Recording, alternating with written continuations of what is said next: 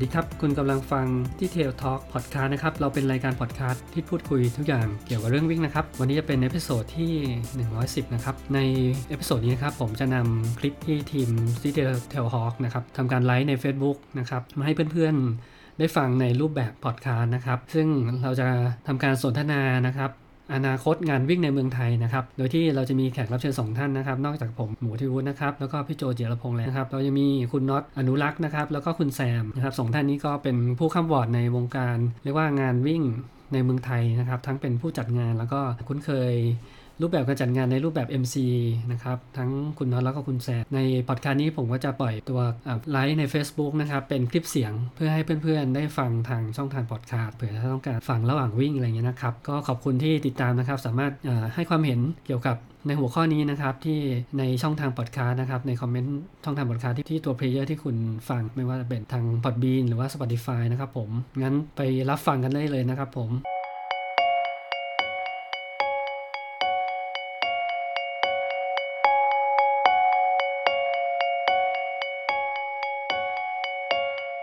วิดีโอไลฟ์นี้นะครับจะเป็นวิดีโอที่เราเพิ่งบันทึกกันไปเพราะว่าตอนไลฟ์เรามีปัญหานะครับเซสชั่นเดี๋ยวเรามาคุยต่อกันเลยไม่โจในหัวข้อ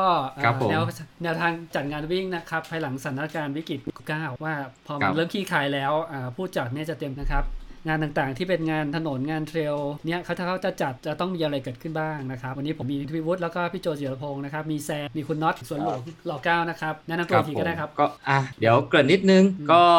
หลังจากเมื่อกี้หมูเกริ่นแล้วนะว่าเราผ่านสถานการณ์โควิดมาแล้วเนี่ยแล้วก็ชีวิตนักวิ่งของเราเนี่ยก็ปกติเรานอกจากซ้อมวิ่งแล้วเนี่ยเอ่อส่วนสำคัญที่เราใช้ชีวิตก็คือการเข้าร่วมงานนะครับตอนนี้งานวิ่งก็หายไปเกลี้ยงเลยนะฮะไม่ใช่เฉพาะเมืองไทยนะครับก็หายไปทั่วโลกเลยนะครับวันนี้เราก็เลยชวนนะหมูกับผมก็เลยชวนแซมกับน็อตเนี่ยมานั่งสนทนากันว่าหลังจากนี้ไปเนี่ยอนาคตงานวิ่งในเมืองไทยเนี่ยจะเป็นอย่างไรนะครับผมก็จะได้มุมมองจากทางน็อตที่เป็นผู้จัดนอกจากเป็นนักวิ่งขาแรงแล้วนะก็จะเป็นผู้จัดงานวิ่ง Mighty Run หน้าเก้านะครับผมแล้วก็แซมนะครับพิธีกรที่เราคุ้นหน้าคุ้นตากันในหลายงานนะครับผมแล้วก็เป็นนักวิ่งด้วยเดี๋ยวเราจะมานั่งคุยกันเอ่ออ่ะทักทายนิดนึงก่อนนะครับเอาเอาน็อตก่อนทักทายเผื่อแฟนๆคิดถึงผมน็อตนะครับเอ่อตอนนี้ก็ตอนนี้ก็ยังวิ่งออกกำลังกายอยู่นะครับแล้วก็เชื่อว่าหลายๆคนก็คงคิดถึงงานวิ่งกันมากๆเลยด้วยสถานการณ์ตอนนี้ก็อาจจะทำให้ยังไม่สามารถจัดงานวิ่งอย่างที่เพื่อนๆคิดถึงกันได้นะครับก็จะต้องมาซ้อมกันไปก่อนเพื่อรักษาสุขภาพเตรียมตัวร่างกายว่าถ้ามีงานวิ่งเมื่อไหร่เราก็ก็จะได้พร้อมเข้าสู่สนามได้ปกติส่วนหลวงไม่ที่ร้านนี้น็อตน็อตจะช่วงใกล้จะถึงแล้วเนาะใช่ครับช่วงปกติจะเป็นช่วงสิงหาคมปีนี้คงใช่ครับเพราะว่าตอนจริงๆเราก็ติดตามสถานการณ์จากภาครัฐโดยตลอดครับแต่ว่าแนวโน้มเนี่ยก็คือพูดตรงๆว่าในความเป็นจริงก็คือค่อนข้างค่อนข้างยากอะไรที่เป็นลักษณะการรวมตัวกันเพื่อการแข่งขันยังค่อนข้างยากเดี๋ยวมาคุยกันอ่ะแซมสักทายหน่อยค่ะก็จะห่างหายไปจากสนามนะคะก็ยังคิดถึงบรรยากาศสนามแล้วก็สนามตอนวันอาทิตย์ตอนเช้าๆที่จะได้เจอเพื่อนๆกันก็ตอนนี้ก็ห่างหายกันไปบ้างไปซ้อมกันไปว่ายน้ำไปขี่จักรยานกันก่อนแล้วเดี๋ยวค่อยจะกลับมาเจอกันครับก็ก่อนที่เราจะไปฟังมุมมองว่าอนาคตงานวิ่งในเมืองไทยจะเป็นอย่างไรนะครับผมเดี๋ยวผมมาสรุปสถานการณ์คร่าวๆทั่วโลกกันนะฮะคือพยายามจะหาทั่วโลกเหมือนกันนะฮะแต่ว่าได้หลักๆมาสองประเทศนะฮะก็คืออเมริกากับประเทศจีนนะครับผมก็คือพยายามจะไปเสิร์ชหาข่าวดูว่าเอ๊ะในต่างประเทศเนี่ยที่เขาก็วิ่งวิ่งกันเยอะอยู่เนี่ยนะครับผมแล้วก็มีนักวิ่งก็จำนวนมากแล้วก็มีงานวิ่งจำนวนมากเนี่ยเขามีสถานการณ์เกี่ยวกับการจัดงานวิ่งอย่างไรแล้วก็ความคิดเห็นของนักวิ่งเนี่ยมีเอ่อภาพรวมเป็นอย่างไรต่อการจัดงานวิ่งนะครับผมก่อนที่เราจะมาสนทนากันนะฮะก็เดี๋ยวจะไปเอ่อเล่าให้ฟังว่าในภาพรวมของทั่วโลกเนี่ยอ่าอย่าว่าแต่จะพูดแต่ทั่วโลกเลยอเมริกากับจีนแล้วกันนะครับผมประเทศอื่นหาไม่ได้ฮะเอ่อเอาข่าวอ่าบทความแรกเนี่ยนะฮะมาจากอ่าเว็บไซต์อันหนึ่งมัน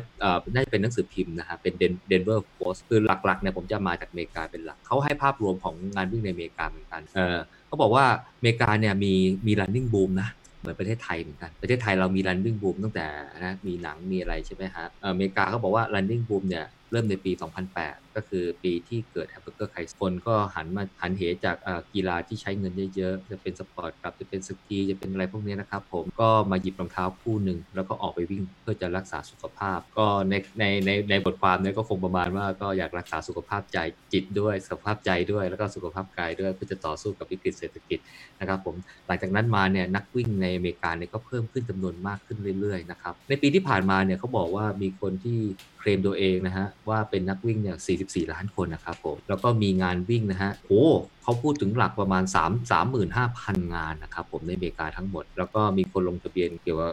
ร่วมร่วมงานวิ่งเนี่ยถึงประมาณ สิบเจ็ดจุดหกล้านคนนะครับมีเม็ดเงินหมุนเวียนเนี่ยนะฮะเอ่อบางงานใหญ่ๆเนี่ยหลายร้อยล้านเหรียญโอ้เยอะมากทีเดียวเพราะฉะนั้นเนี่ยงานวิ่งในอเมริกาถือว่าเป็นเป็นเรื่องใหญ่นะครับผมมีคนเกี่ยวข้องเนี่ยหลายแสนคนที่เกี่ยวกับงานวิ่งเพราะฉะนั้นเอ่องานวิ่งที่ล้มเลิกไปหรือเลื่อนไปเนี่ยก็ทำให้เอ่อคนมีปัญหาเกี่ยวกับการทำงานเหมือนกันนะครับผมเขา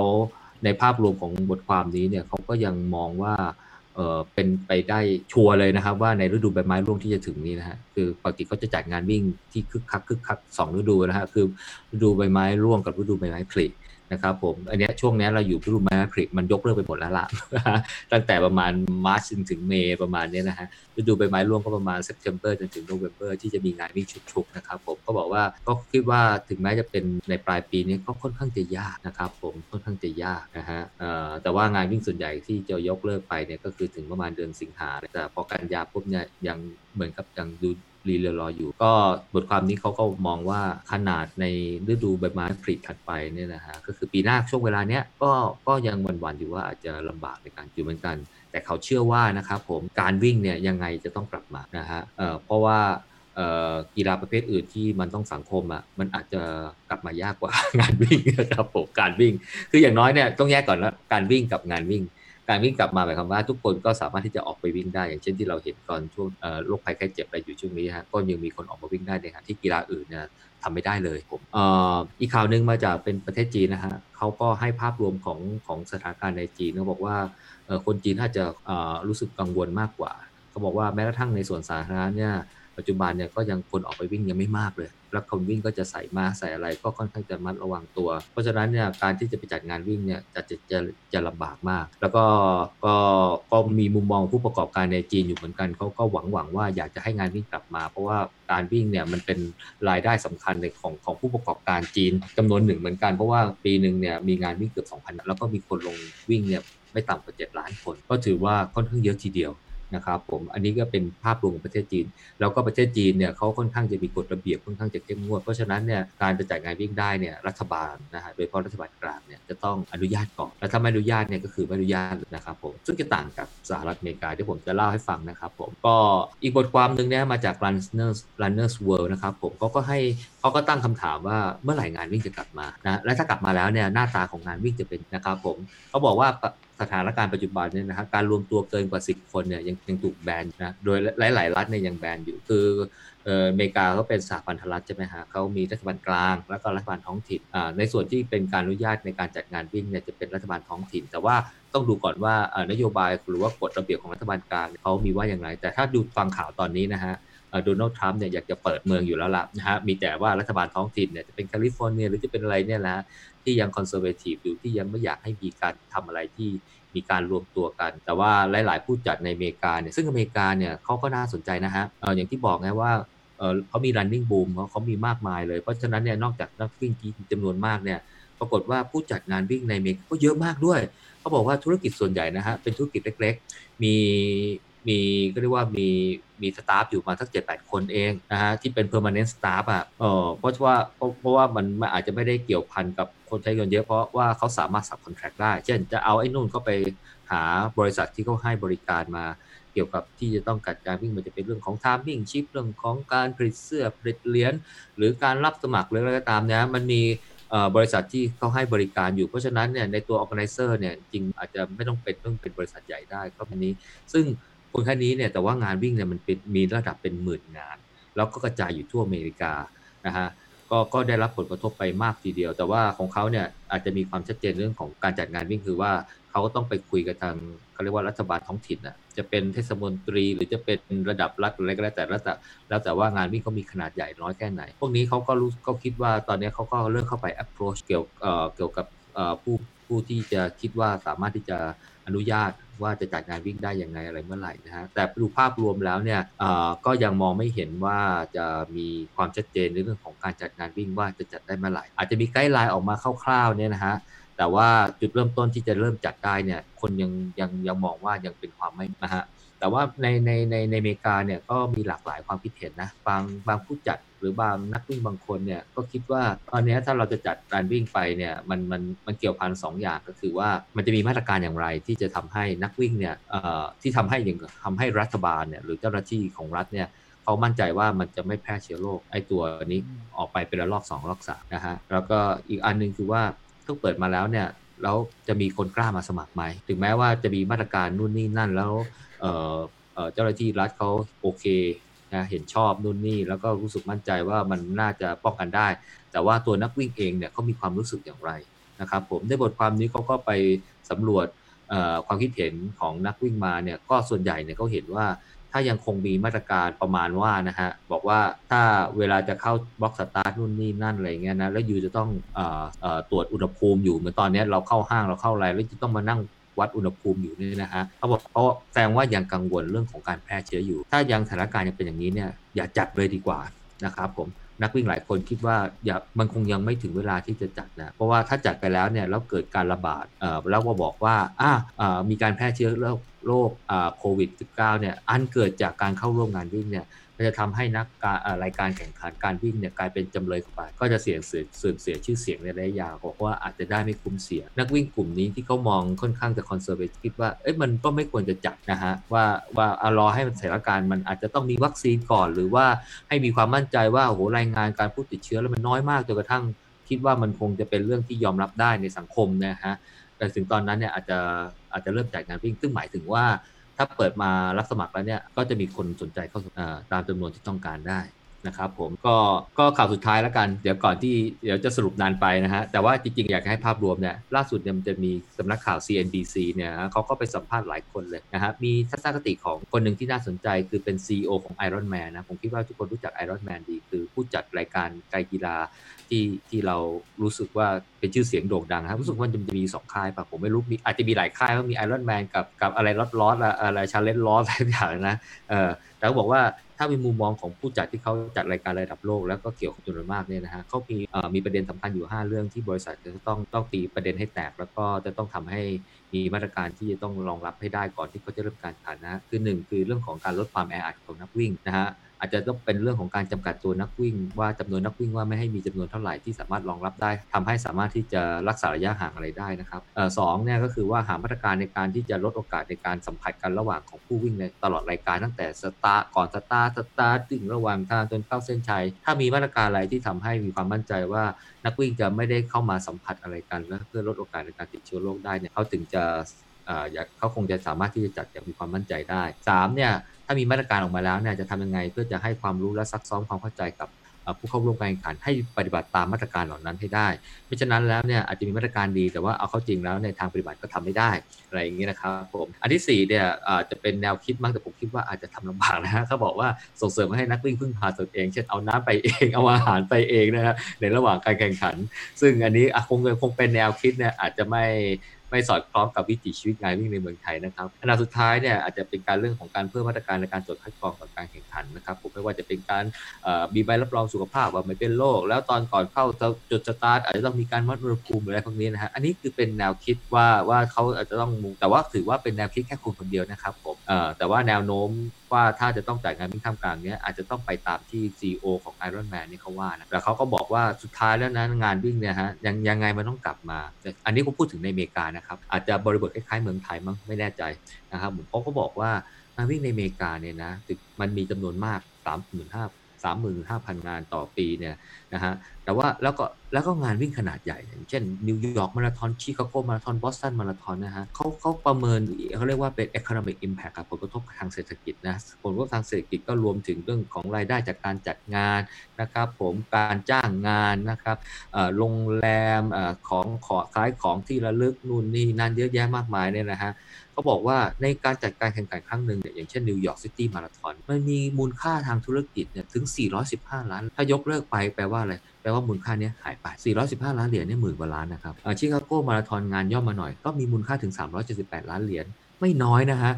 งานงานที่ย่อมๆลงมาจำกัดคนวิ่ง สามหมื่นกว่าคนเนี่ยนะอย่างบอสตันมาราธอนนะมีเม็ดเงินเกี่ยวข้องถึงสองร้อยล้านเหรียญนะครับผมก็ก็ต้องเรียกว่างานงานวิ่งเนี่ยนะสร้างเม็ดเงินมหาศาลมากทีเดียวนะครับผมแล้วก็มีเรื่องของเกี่ยวกับการจ้างงานอะไรเยอะแยะมากมายเพราะฉะนั้นเนี่ยบอกว่าในสุดแล้วเนี่ยงานวิ่งต้องกลับมาแต่จะกลับมาด้วยเงื่อนไขอะไรนะครับก็วันนี้แหละฮะผมสรุปภาพรวมของทั้งโลกแล้วฮะเดี๋ยวเราจะมา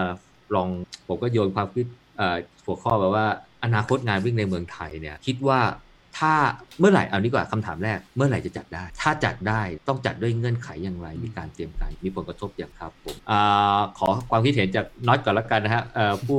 นอกจากเป็นนักวิ่งขาแรงแล้วเนี่ยยังเป็นผู้เกี่ยวข้องกับการจัดงานมีความคิดเห็นยังไงครับผมว่านะครับถ้าโดยส่วนตัวแล้วครับว่าถ้าสมมติว่าเมื่อไหร่ที่งานวิ่งจะจัดได้ผมโดยส่วนตัวยังมองว่าเอ่ออาจจะต้องรอให้ให้ให้ให้มีวัคซีนนะครับอันนี้ถึงจะแบบสร้างความมั่นใจให้กับตัวนักวิ่งมากขึ้นที่จะมาร่วมแต่ว่าถ้าสมมติว่าถ้ามองเป็นคะแนนในเรื่องของระยะเวลาผมว่าในทั้งในในปีนี้เองก็ก็คงยากเพราะว่ามันไม่ใช่แค่ตัวของผู้จัดมันต้องรอมาตรการของทางภาครัฐด้วยครับที่ว่าจะมีมาตรการยังไงให้กับทางผู้จัดว่าจะต้องจัดการเราจะต้องเตรียมตัวยังไงการจัดงานนะครับตรงนี้มันก็เป็นเป็นส่วนหนึ่งในการที่ตัวผู้จัดเองอ่ะจะต้องเอามาวิเคราะห์หรือว่าเตรียมงานเตรียมส่วนของการจัดการเตรียมเตรียมส่วนของในในหลายส่วนเพื่อเพื่อรองรับกับนักวิ่งจำนวนเยอะครับเพราะว่าเวลาเราจัดงานหนึ่งงานขึ้นมาเนี่ยมันในช่วงสถานการณ์แบบนี้มันเป็นการรวมตัวกันของของผู้คนนะครับซึ่งมันก็พูดตรงๆว่ามันค่อนข้างยากยากแล้วก็ยังยังดูแล้วก็น่าน่าจะต้องน่าจะต้องแบบรออีกนานเลยครับครับผมกับแซมแซมว่าไงฮะคิดว่าเมื่อไหร่จัดงานวิ่งได้ยังไม่ถ้าสมมติว่าเป็นตัวรอรอวัคซีนเราก็จะต้องดูว่าคนที่เขามาเขาฉีดวัคซีนแล้วหรือเปล่าไหมคะแล้วก็แล้วก็วัคซีนเนี้ยมันใช้ได้จริงกับมนุษย์อ่าใช่ไหมคะคือว่าหลังจากที่อาจฉีดฉีดไปแต่ว่าแต่ว่าวัคซีนที่ได้มาเนี้ยเป็นเป็น type C และ type B ที่เขาเปลี่ยนเปลี่ยนไปเรื่อยๆอ่ะเพราะว่าตอนนี้ก็เห็นว่าไวรัสนี้ก็ค่อนข้างที่จะเปลี่ยนเปลี่ยนแปลงไปแข็งแรงขึ้นคือยังยังคิดว่าถึงแม้มีวัคซีนแล้วก็นักวิ่งบางส่วนอาจจะยังมีความไม่มั่นใจว่าว่าจะสามารถทำฉีดทำฉีดแต่ว่าทำเข้าไปทำจะรู้ไหมว่าพี่หมูพี่โจแล้วน็อตฉีดหรือเปล่าแล้วก็แล้วคนอื่นล่ะหรือหรือว่าผู้จัดต้องบอกว่าคนที่ฉีดวัคซีนเท่านั้นถึงจะมีสิทธิ์ถึงจะมีสิทธิ์สมัครค่ะก็ในความเห็นนะครับว่าถ้าสมมติพูดถึงแม้ตัวผู้จัดเองหรือมีมาตรการอะไรมาอยากจะจัดการจัดงานหนึ่งงานมันไม่ได้แค่เป็นเพียงเฉพาะผู้จัดที่อยากจะจัดเท่านั้นถ้าคนอยากจะจัดแต่ไม่อยากแต่คนไม่มาร่วมผู้จัดก็จัดคือคือเขายังไม่มีความมั่นใจถูกไหมครับเพราะอย่างอย่างที่พี่โจได้ได้ได้พูดถึงไปแล้วว่าเอ่อลองลองกลุ่มความคิดเห็นแล้วอ่ะผมเชื่อว่าไอ้มาตรการต่างๆเช่นการวัดอุณหภูมิหรือว่าแม้ทั้งการเหมือนกับการใช้แอปแสดงการเช็คอินเข้ามาใครชนะผมว่าต้องรัฐต้องออกมาแน่นอนในการที่กำหนดให้งานวิ่งต้องซึ่งถ้ามันมีตรงเนี้ยนักวิ่งหลายคนก็บอกแล้วว่าถ้ามันยังมีตรงนี้อยู่เขาก็ยังไม่อยากซึ่งซึ่งมันก็ยังมันแสดงว่าการติดเชื้อเนี่ยยังไม่น่าไว้วางพอพอคนไม่มั่นใจปุ๊บผู้จำนวนของผู้สมัครเองมันจะน้อยจุดจุดคุ้มทุนของทางผู้จัดเองหรือแม้ทั้งตัวผู้ให้การสนับสนุนเองเขาก็จะไม่มั่นใจเพราะว่าจำนวนจำนวนมันไม่ได้มันไม่ได้ตามตามที่จุดจุดคุ้มหรือว่าตามเป้าหรือเป้าเป้าหมายที่ผู้จัดต้องการงานวิ่งก็จะจะเกิดยากครับน็อตคิดว่างานแรกเนี่ยน่าจะจัดได้เมื่อไหร่ดาวอันนี้อาจจะเดาก็ได้หรือว่าคาดการปีนี้ไม่ได้จัดแน่ใช่ไหมผมว่าผมว่าผมว่ายากมากยากโอ้นี่นี่ผมไปสมัครไอ้หนองคายมาราธอนต้องใส่ยกเลิกแล้วจองตั๋วเครื่องบินเรียบร้อยแล้วด้วยต้องใส่อดแน่เลย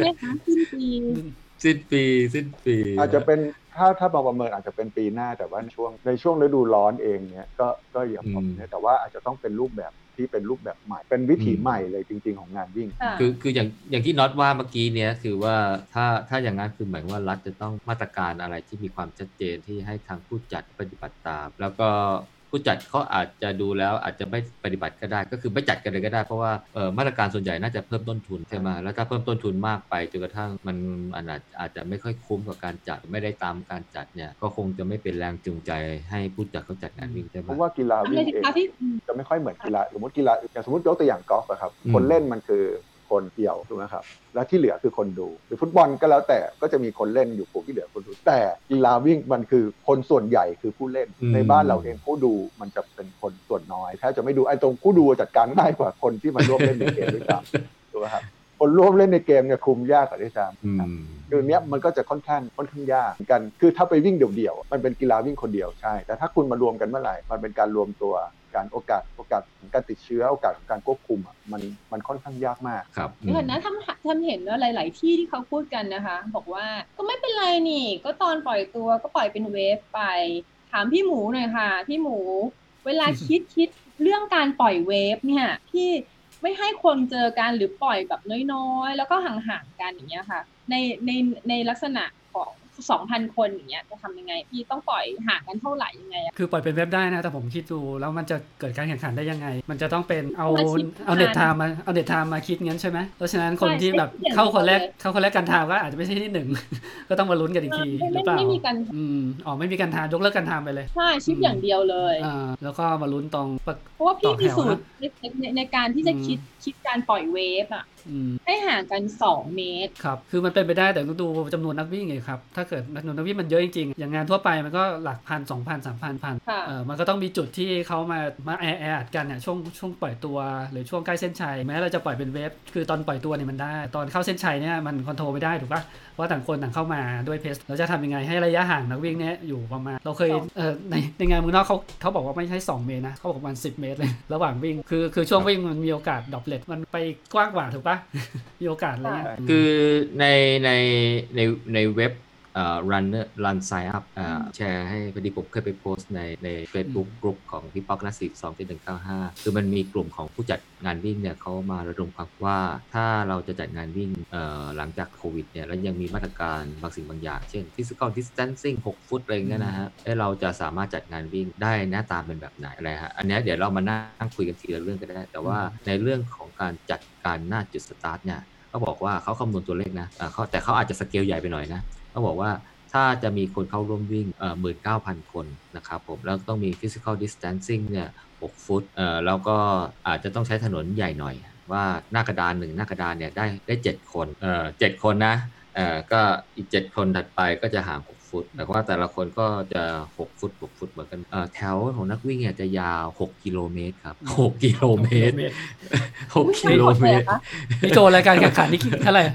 รายการแข่งขันมินิมาราธอนหรือเปล่าหกกิโลเมตรนี่แค่แถวคนนะเอ่อแต่เอ่อแต่ทางการปฏิบัติเนี่ยน่าจะลำบากยังไม่ทันจะออกวิ่งเลยเพราะนั้นเนี่ยเขาบอกว่าดูโดยรวมแล้วเนี่ยถ้าอย่างต้องมี physical distance ฟุตสองเมตรเอ่อแล้วถึงแม้ว่าจะจัดเวฟนะฮะให้เวฟน้อยเนี่ยแต่เวฟนึงเนี่ยสมมุติว่าปล่อยเวฟนึงเนี่ยมันก็ต้องมีการคั่นนะว่าในเวฟถัดไปเนี่ยจะใช้เวลาคือถ้าเราให้เวฟต่อต่อแถวแถวก็จะยาวแต่ถ้าเราบอกว่าอ่าหนึ่งเวฟถัดไปแล้วก็เวฟถัดมาเนี่ยค่อยมาเข้าสตาร์ทเนี่ยมันก็จะใช้เวลาเป็นนาทีเหมือนกันก็เป็นไปได้ว่ากว่าที่จะปล่อยคนหมดเนี่ยนะก็กินเวลาหลายชั่วโมงก็คนที่วิ่งออกไปแล้วเขาเข้าเส้นชัยเขาก็กลับบ้านถึงบ้านแล้วเนี่ยก็จะมีคนจำนวนหนึ่งที่ยังหยุดสตาร์ทอะไรอย่างเงี้ยแหละครับก็ก็ดูแล้วเหมือนจะเป็นคนนี้การการการปิดถนนแบบคัตออฟอย่างเงี้ยก็ต้องบวกไปอีกใช่ไหมคะก็ก็ต้องอย่างนั้นนะก็ต้องไปเพราะฉะนั้นเนี่ยใ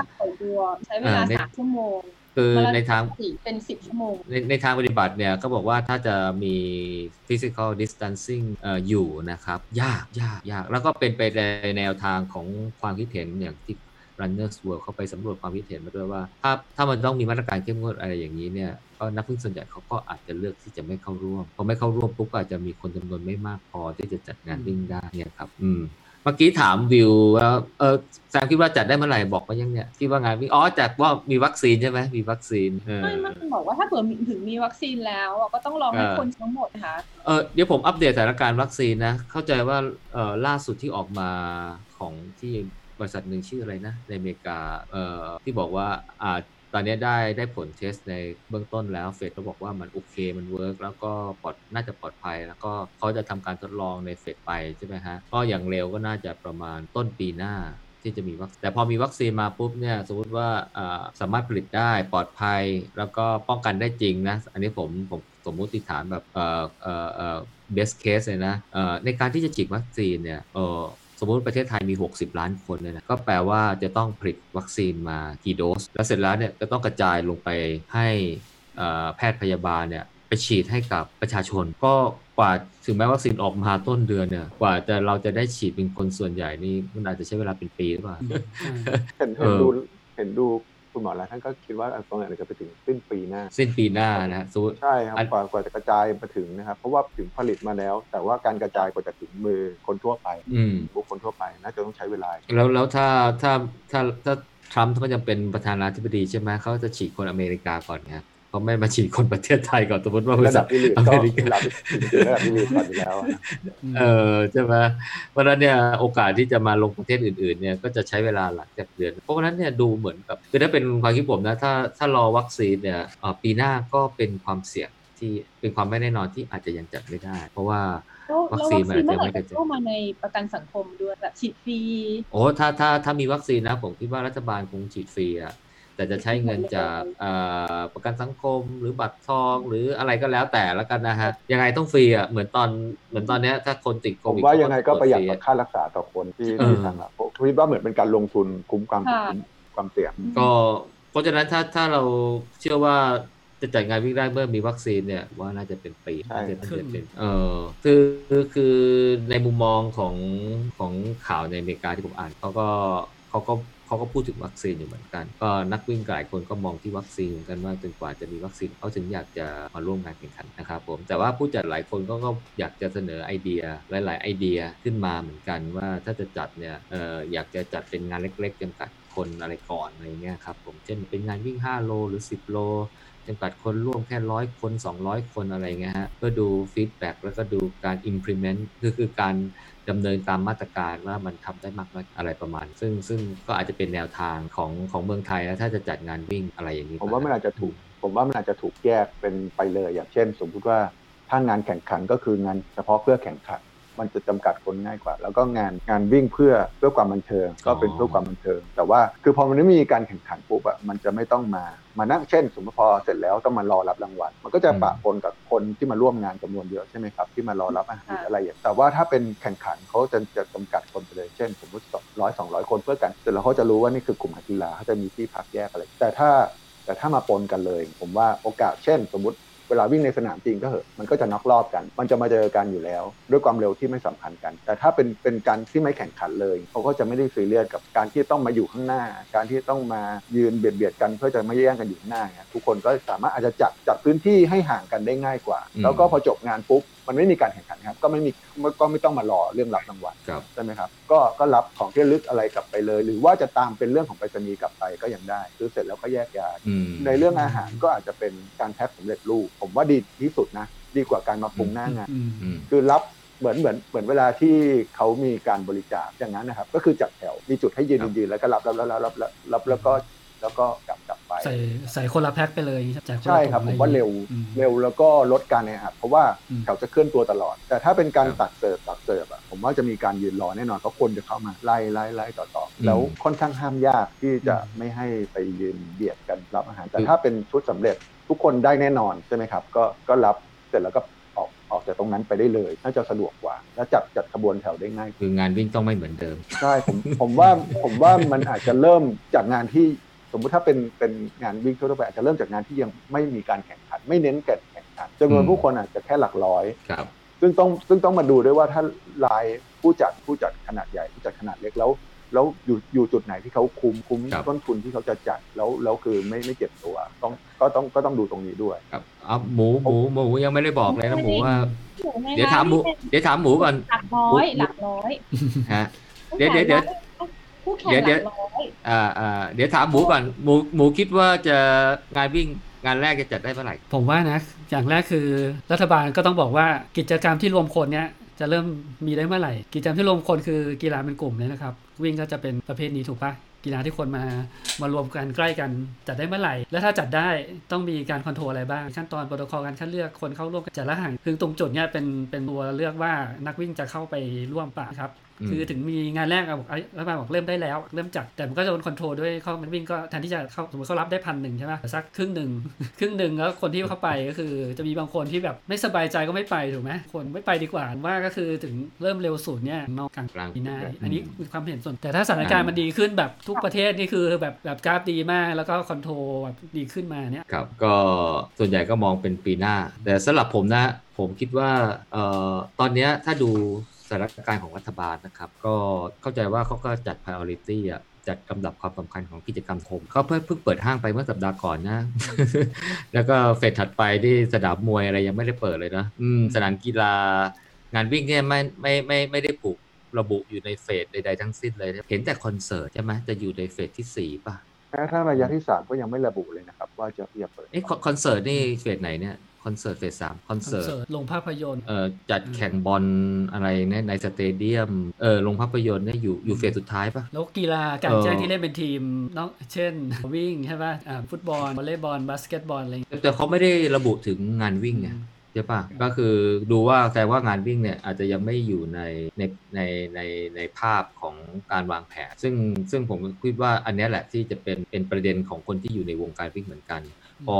เพราะถ้าผ้าถ้างานวิ่งมันไม่ได้อยู่ในแผนเนี่ยเอ่อก็แปลว่ามันยังไม่มีการคิดในเรื่องของมาตรการที่จะต้องออกมานะครับซึ่งซึ่งผมคิดว่านะอาจจะสุ่มเสี่ยงของของของโอกาสที่จะได้จัดงานวิ่งในระยะสั้นๆเพราะรัฐบาลเขาคงจะไปโฟกัสอะไรที่อยู่ในก่อนนะตอนนี้เนี่ยถึงแม้ว่าจะเปิดอะไรให้เราใช้บริการก็ค่อนข้างจะมีข้อจำกัดอย่างที่น็อตบอกเมื่อกี้เนี่ยยังมีเราต้องอะไรใช้แอปไทยชนะในการที่จะรีจิสเตอร์ในการที่จะสแกนว่าเราอยู่ตรงจุดไหนอะไรตรงไหนไปไหนมาบ้างเพราะฉะนั้นดูภาพรวมของทัศนคติของรัฐบาลเนี่ยยังค่อนข้างจะเอ่อรัดกุมในเรื่องของการที่จะทำให้ทุกคนมีกิจกรรมอะไรเอ่อเพราะนั้นมองยากเหมือนกันนะว่าว่าว่าเขาจะเอางานวิ่งเนี่ยเอามาจับมาดูแล้วก็ว่าดูว่ามันควรจะเป็นเอ่องานวิ่งที่จะอนุญาตให้กับประชาชนในการเข้าร่วมนี่เมื่อไหร่และอย่างหนึ่งเนี่ยที่ผมดูแล้วเนี่ยคืองานวิ่งในเมืองไทยที่ผ่านมาเนี่ยเหมือนกับยังไม่มีเอ่อหน่วยงานที่มาดูแลแบบจริงๆอย่างจังอ่ะใช่ไหมแบบคำว่าดูว่าควรจะมีมาตรฐานในการจัดอย่างไรนะฮะการจัดงานวิ่งควรจะต้องผู้จัดควรจะต้องมีคุณสมบัติอย่างไรแล้วก็การจัดแล้วใครจะมาดูแลผลประโยชน์ของนักวิ่งหรือผลประโยชน์ของคนที่ได้รับผลกระทบอะไรพวกนี้นะครับผมซึ่งพอเหมือนกับอาจจะยังไม่ได้มีหน่วยงานอะไรมาที่ดูแลโดยตรงเนี่ยซึ่งจะต่างจากอเมริกาในอเมริกาที่ผมอ่านข่าวอะไรพวกนี้นะครับการจัดงานวิ่งเนี่ยจะต้องได้รับการอนุญาตจากรัฐบาลท้องถิ่นนะจะเป็นรัฐบาลแบบเล็กๆจะเป็นเทศบาลหรือว่าจะเป็นคอมมูนิตี้หรือจะเป็นอะไรก็แล้วแต่เนี่ยนะฮะจะต้องมันจะมีหน่วยงานที่เขาเข้ามาดูแลแล้วคอยออกกฎเกณฑ์เงื่อนไขในการที่จะอนุญาตตอนนี้ของเราเนี่ยก็เหมือนกับมันไม่มีเจ้าภาพอ่ะก็เลยทำให้เรามองไม่เห็นภาพงานวิ่งที่ชัดเจนว่าว่ามันควรจะจัดมันน่าจะจัดได้เมื่อไหร่แล้วก็ถ้าจัดแล้วเนี่ยจะมีหน้าตาเป็นอย่างไรซึ่งผมเข้าใจว่าคนที่เกี่ยวข้องตอนนี้เขาก็กำลังคุยกันอยู่ใช่ไหมฮะแต่ว่าเราก็ไม่ไม่ได้ภาพว่าเขาคุยอะไรกันบ้างแล้วก็มีผลอะไรไม่รู้แซมได้ได้ได้ได้รายละเอียดอะไรการคุยอะไรมาบ้างหรือเปล่าฮะว่าไม่ทราบยังไม่ทราบอ๋อแต่รู้ว่าเขาคุยกันเขาแนวทางอันนั้นคือในมุมของผู้จัดนี้มุมของทางฝั่งนักวิ่งมุมสปอนเซอร์แล้วก็มุมของคนดูมันก็จะมีส่วนร่วมอยู่ในสนามด้วยอ่ะงั้นถามต่อเลยงั้นถ้าแซมจะสมัครงานวิ่งเนี่ยแซมคิดว่าแซมพร้อมที่จะสมัครงานวิ่งเนี่ยเมื่อเหตุการณ์เป็นอย่างไรเมื่อเหตุการณ์เขาควบคุมได้คลี่คลายมีวัคซีนแล้วก็ต้องรอไปอีกสักสักพักว่าคนไปฉีดแล้วหรือยังแล้วก็ได้ผลไหมแล้วก็มีเพราะว่าเมื่อฉีดไปแล้วเนี่ยเราก็ไม่รู้ว่าวัคซีนนั้นน่ะมีใช่ไหมคะว่าคนจะมีอาการเป็นยังไงบ้างลงแข่งได้เลยหรือเปล่าหรือว่าหลังที่จัดฉีดแล้วต้องเว้นระยะเอาไว้หนึ่งเดือนก็คือว่าถึงแม้ว่ามีงานวิ่งเปิดขึ้นมาก็อาจจะยังไม่ได้สมัครก็ยังอาจจะยังไม่ปังแต่จะเป็นพิธีกรป่ะถ้าเผื่อว่าถ้าสมมุติว่าเป็นพิธีกรเนี่ยถ้าปล่อยปล่อยเป็นเวฟนี่ใช่มั้ยคะถ้าเผื่อมาราธอนเจ็ดชั่วโมงนู่นสิบจบสี่โมงใช่มั้ยคะก็ปล่อยปล่อยทุกเวฟก็ต้องรอรับทุกเวฟเลยพิธีกรคงจะอยู่กันข้ามข้ามวันเลยปกติก็อยู่ตั้งแต่ ตีสาม จนถึงเที่ยงวันไม่ใช่เหรอเจ็ดชั่วโมงนะคะเจ็ดชั่วโมงถ้าไปก่อนนักวิ่งออกสัก สองถึงสาม ชั่วโมง แล้วก็รอนักวิ่งเข้าโอลิมปิกอย่างเงี้ยก็ประมาณสิบสองชั่วโมงแล้วแต่ถ้าสมมุติว่าจะปล่อยเป็นเวฟเนี่ยถ้าทางงานวิ่งจะยาวแล้วการปิดถนนเนี่ยเขาจะให้ปิดได้ยาวนานขนาดนั้นเลยแล้วก็พวกคนที่อยู่ในคนที่อยู่ในสนามอย่างอย่างน็อตอย่างเงี้ยต้องจ้างคนมาคนก็จะต้องเป็นสองเท่าเลยเนาะเดี๋ยวสิเดี๋ยวอย่าเพิ่งพูดว่างานวิ่งเป็นไปได้หรือเปล่าเอ่อถามว่าถ้าเขาเชิญไปเป็นพิธีกรยืนอยู่ เจ็ดถึงแปด ชั่วโมงไปไหมนะคะมันก็จะต้องเป็นกะไว้แล้วค่ะใส่ใส่หน้ากากตลอดเวลาอย่างเงี้ยฮะอืมคงจะพูดยาวกันไปเลยอืมแล้วแล้วอ่ะถามน็อตดีกว่าน็อตคิดว่าเอ่อถ้าจะเข้าร่วมงานวิ่งเนี่ยน็อตจะเข้าด้วยเงื่อนไขอะไรเข้าเมื่อไหร่ผมมองมองแบบนี้นะครับถ้าพูดในฐานะของตัวนักวิ่งเองซึ่งผมก็เป็นทั้งนักวิ่งแล้วก็ได้มีโอกาสถ้ามองในส่วนของนักวิ่งเนี่ยอันแรกเลยที่ผมจะมองก่อนก็คือสกาสมมติว่าถ้าภาครัฐเขาให้จัดนะครับแล้วมันมีงานวิ่งที่จัดได้ผมมองสถานการณ์ว่าณขณะนั้นมีผู้ติดเชื้อเท่าไหร่ถ้าสมมุติว่ายอดผู้ติดเชื้อต่อวันเป็นศูนย์หรือว่าอยู่ในเลขตัวเดียวยาวนานตลอดตลอดตลอดไปเรื่อยๆผมก็ผมตัวผมตัวผมเองนะทั้งงานนั้นน่าสนใจนะแล้วดูมาตรฐานผู้จัดด้วยนะครับสองก็คือสถานที่ที่เขาจัดเช่นแบบโอ้สถานที่กว้างดูแล้วน่าจะค่อนข้างห่างแล้วก็ตัวผู้จัดมีมาตรฐานเช่นมีมาตรการออกมารองรับเนี่ยตัวผมผมส่วนตัวผมเองผมไปนะครับถ้างานนั้นน่าสนใจแล้วแล้วดูในช่วงสถานการณ์ถึงแม้จะยังไม่มีวัคซีนนะถ้าถ้ามีการอนุญาตให้จัดจริงผมว่าผมว่าโอกาสของการติดมันมันค่อนข้างในในส่วนตัวแล้วมองถึงภาพรวมนักวิ่งทั่วไปที่อยากวิ่งด้วยผมว่าเขาค่อนข้างจะจะไปอ่ะถ้าถ้าหนึ่งผู้จัดน่าเชื่อถือสถานการณ์นิ่งแล้วสถานที่ค่อนข้างกว้างขวางเพียงพอต่อการจัดอันนี้ผมว่ามีโอกาสเป็นไปได้สูงมากครับมองแบบแล้วถามหมูหมูจะเข้าร่วมงานวิ่งด้วยเงื่อนไขอะไรฮะเมื่อไหร่ด้วยฮะก็ถ้ารู้สึกสบายใจและอยากไปก็ไปแต่ตอนสบายผมว่าสบายใจแต่ละคนไม่เท่ากันใช่ครับแต่อันนึงที่ผมคิดนะถ้ามีงานแรกที่จัดนะคิดว่าค่าสมัครเขาอะเท่ากันไม่ละคะอ่าอย่างอย่างแรกคือเขาจะรับจำนวนนักน้อยลงสองเขาเขาก็ต้องมีการเตรียมขั้นตอนในการคัดกรองใช่ไหมกรองนักวิ่งตั้งแต่วันรับบีฟอ่าแล้วก็จุดสตาร์ทอะไรเงี้ยก็ต้องใช้คนมากทุกอย่างก็เรื่องต้นอันนี้ไม่รู้ว่าน็อตมองกันผมมองผมมองผมมองเห็นเหมือนกันครับเพราะว่าถ้าถ้ามองว่าผู้จัดรายใหญ่จัดแล้วจำนวนคนเท่านี้จะคุ้มไหมก็ต้องก็ต้องก็ต้องส่วนนั้นด้วยส่วนไอ้ผู้จัดที่เป็นรายย่อยถ้าจัดจำนวนเท่านี้จะจะคุ้มคืออย่างสมมติถ้าผู้จัดรายใหญ่เขาก็อาจจะมีตัวผู้สนับสนุนหรือมีเม็ดเงินในการลงทุนค่อนข้างสูงกว่าอาจจะเป็นลักษณะเหมือนการเป็นเริ่มต้นเป็นตัวอย่างเป็นแนวทางแต่ถามว่าถ้าจะไปหวังในเรื่องของของผลกำไรเลยไหมคงคงยังไม่ได้เต็มเน็ตเต็มหน่วยในการผมครับแต่เหมือนว่าอาจจะเริ่มเป็นแนวทางเพราะว่าเขามีกำลังในการมีกำลังทั้งบุคลากรแล้วก็กำลังทรัพย์ที่จะสามารถทดลองได้ว่าถ้าแบบจัดแบบเนี้ยจำนวนคนเท่านี้มีมาตรการแบบนี้เป็นแนวทางว่าแบบเนี้ยแล้วแล้วจะมีคนมาร่วมวิ่งเท่าไหร่มีความมั่นใจภาครัฐเห็นเราเป็นในการจัดแรกเพื่อสร้างความมั่นใจให้งานอื่นเดินเดินตามแนวทางแต่ถ้าเป็นงานเล็กเองอ่ะผมว่าถึงแม้จะบอกว่าจัดหนึ่งร้อยถึงสองร้อยคนแต่ต้องดูว่าตัวผู้จัดงานเล็กเองอ่ะเขาไม่ไม่อาจจะมีผู้สนับสนุนได้ซึ่งอาจจะเกิดยากอาจจะแค่เป็นลักษณะของซิตี้รันถ้าอย่างนั้นอ่ะพอเป็นไปได้ถูกครับที่ที่เป็นลักษณะการรวมกลุ่มที่ไม่หวังผลกำไรอะไรคือการรวมกลุ่มทดลองกันเองแล้วก็มีมีจำนวนคนไม่เยอะอยู่ในเกณฑ์ที่ควบคุมได้อย่างเงี้ยน่าจะน่าจะพอเป็นไปได้ที่ไม่ที่ไม่มีการแข่งขันแล้วถ้าอย่างถ้าอย่างไมซ์จัดเนี่ย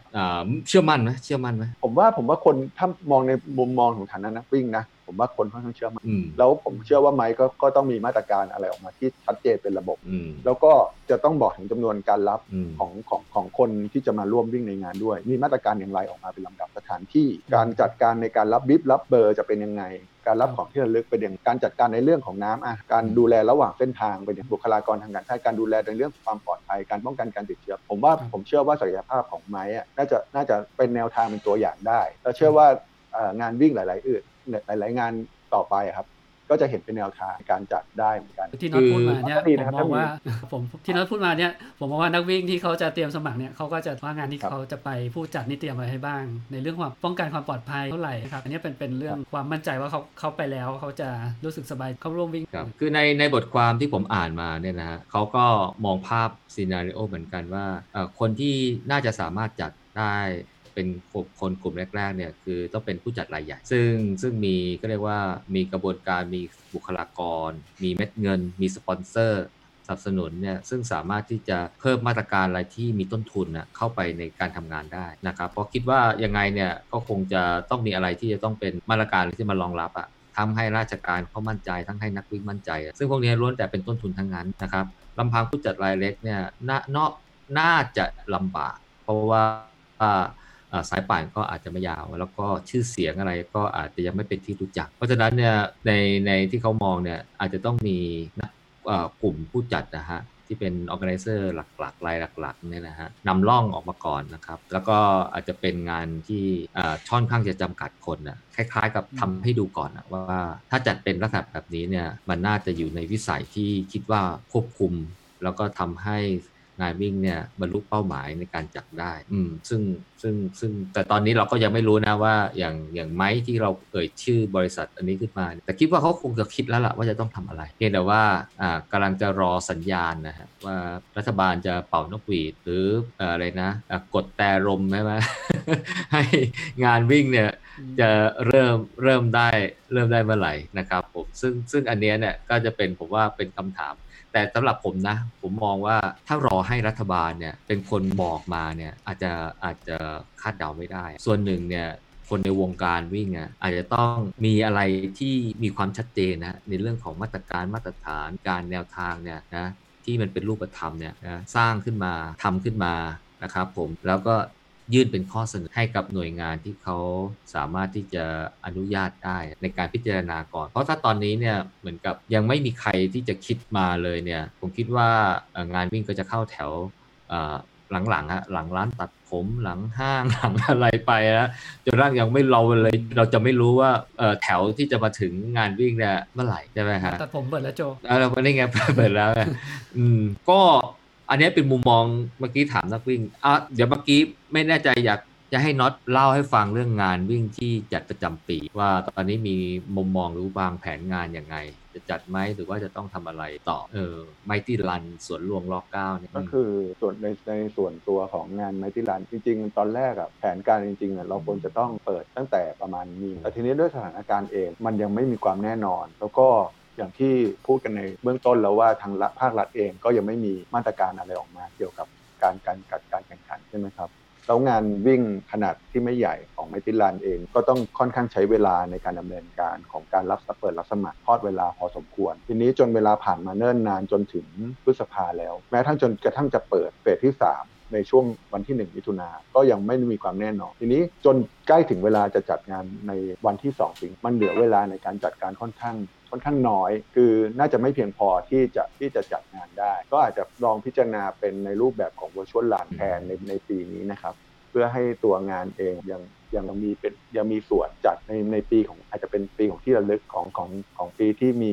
การเกิดเกิดโรคระบาดแบบนี้ทำให้พวกเราไม่ได้วิ่งกันเหมือนเป็นอยู่ในสภาวะปกติผมว่าแนวโน้มในการจัดงานน่าจะเป็นลักษณะของ virtual run มากกว่าปีนี้น่าจะเป็นลักษณะการจัดการไม่ได้ด้วยด้วยกายภาพของพื้นที่ของสวนหลวงเองด้วยนะครับไม่น่าจะเอื้ออำนวยต่อการทำ physical distancing ได้ได้เต็มที่ครับก็ในแนว virtual run นี่ก็จากข่าวที่ไปสแกนมาเนี่ยก็จะเป็นทางทางเลือกหนึ่งของหลายๆผู้จัดเหมือนกันคือเขาก็เหมือนกับอยากจะจัดกิจกรรมเหมือนที่น็อตว่าเนี่ยแต่ว่ามันอาจจะยังทำอะไรที่มันเป็นรูปแบบปกติไม่ได้แต่การทำ virtual run ก็เหมือนกับเป็นเอ่อเป็นทางออกให้นักวิ่งส่วนที่จะได้เข้าร่วมแต่ผมคิดว่าก็ยังขอให้หายคิดถึงกันบ้าง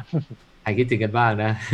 หายคิดถึงกันบ้างเออก็ผมคิดว่าก็แต่ว่าโมชั่นรันมันก็ยังไม่ได้ความรู้สึกเท่ากับการวิ่งแน่แน่นอนอยู่แล้วเพียงแต่ว่าเออมันทำอะไรกันกันยากมันทำอะไรกันกันเพราะฉะนั้นไอ้งานวิ่งที่ที่เขากำลังจะแม้กระทั่งงานวิ่งที่เขาประกาศรับสมัครไปแล้วเนี่ยหลายงานเนี่ยเขาก็คอนโทรลรันเออเพราะว่าอย่างในอเมริกาเนี่ยเขาก็จะมีประเด็นเรื่องเออนโยบายการคืนเงินการรีฟันสำหรับเอ่อรายการที่เขาเปิดข้อสอบไปแล้วอย่างที่เขา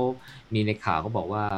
ช่วง สองถึงสาม เดือนที่ผ่านมาในช่วงฤดูใบไม้ผลิที่ผ่านมาเนี่ยนะครับมีงานวิ่งในอเมริกายกเลิกไปแล้ว เจ็ดพันห้าร้อย งาน เจ็ดพันห้าร้อย งานนะครับโอ้โหมันประเทศเขาใหญ่นะฮะอาจจะเยอะมากซึ่งพอไปถามนักวิ่งเนี่ยนักวิ่งเขาจะรู้สึกแย่มากเลยกับงานวิ่งที่เขาไม่ได้คืนแล้วก็มีเหตุผลว่าเนื่องจากว่าเงินลงทุนบางส่วนได้ลงทุนไปเยอะแล้วอะไรเงี้ยเขาก็ไม่สามารถคืนเงินได้แล้วซึ่งก็เป็นที่สงสัยของนักวิ่งเหมือนกันว่าเอ๊ะบางอย่างเนี่ยคุณก็สามารถที่จะไปใช้ในงานถัดไปได้เช่นเสื้อเช่นเหรียญที่ยังไม่ได้แจกอะไรพวกนี้นะครับก็เลยทำให้นักวิ่งเขาก็รู้สึกไม่ค่อยพอใจนักกับนโยบายอะไรเราก็หลายงานวิ่งก็บางทีเขาก็พยายามจะคอมเพนเซตหรือว่าอาจจะคอนโทรลรันอะไรเงี้ยนะครับก็เหมือนกับว่ามันเป็นสิ่งที่เขาอาจจะแล้วก็ผู้จัดหลายหลายหลายผู้จัดคือจำนวนส่วนใหญ่แล้วก็จะเป็นผู้จัดที่สายป่านไม่ค่อยยาวฉะนั้นจะทำอะไรที่เป็นผู้จัดรายใหญ่คืนเงินทั้งหมดอะไรก็ก็จัดอันนี้ก็จะเป็นอะไรที่ผมก็คิดว่าเอ่อมันก็ งานวิ่งในอนาคตเนี่ยผมว่านักวิ่งก็อาจจะสนใจนโยบายเรื่องว่าถ้าจะพัดจะผูกมานะประกาศลงทะเบียนไปแล้วเนี่ย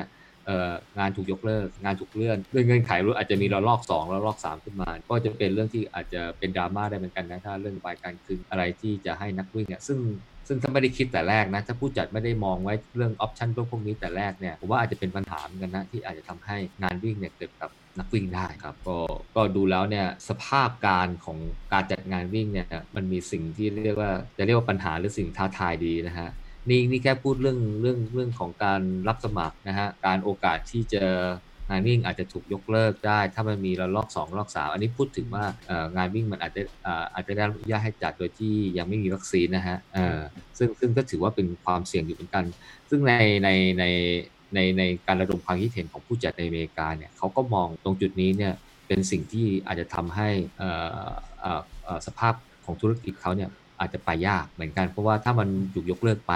อะไรไปอย่างนี้นะฮะมันก็จะทำให้ธุรกิจเขาดำเนินต่อไปไม่ได้ก็สมมติว่าอันนี้ผมตั้งโจทย์สมมติว่าในในในเดือนในเฟสถัดจากเดือนมิถุนาเฟสห้าเฟสหกอะไรของรัฐบาลเขาจะอนุญาตให้จัดงานวิ่ง เ, เดี๋ยวลองมาขยายความว่าถ้าจะจัดงานวิ่งจริงๆเนี่ยมันเริ่มตั้งแต่ตอนรับสมัครการรับบิบการจัดเตรียมในการปล่อยตัวการวิ่งระหว่างทางจุดให้น้ำเข้าเส้นชัยรับเหรียญหรืออะไรพวกนี้เนี่ยคิดว่ามันมันมีโอกาสไหมที่จะสามารถที่จะจัดได้เอออาจจะมาพูดถึง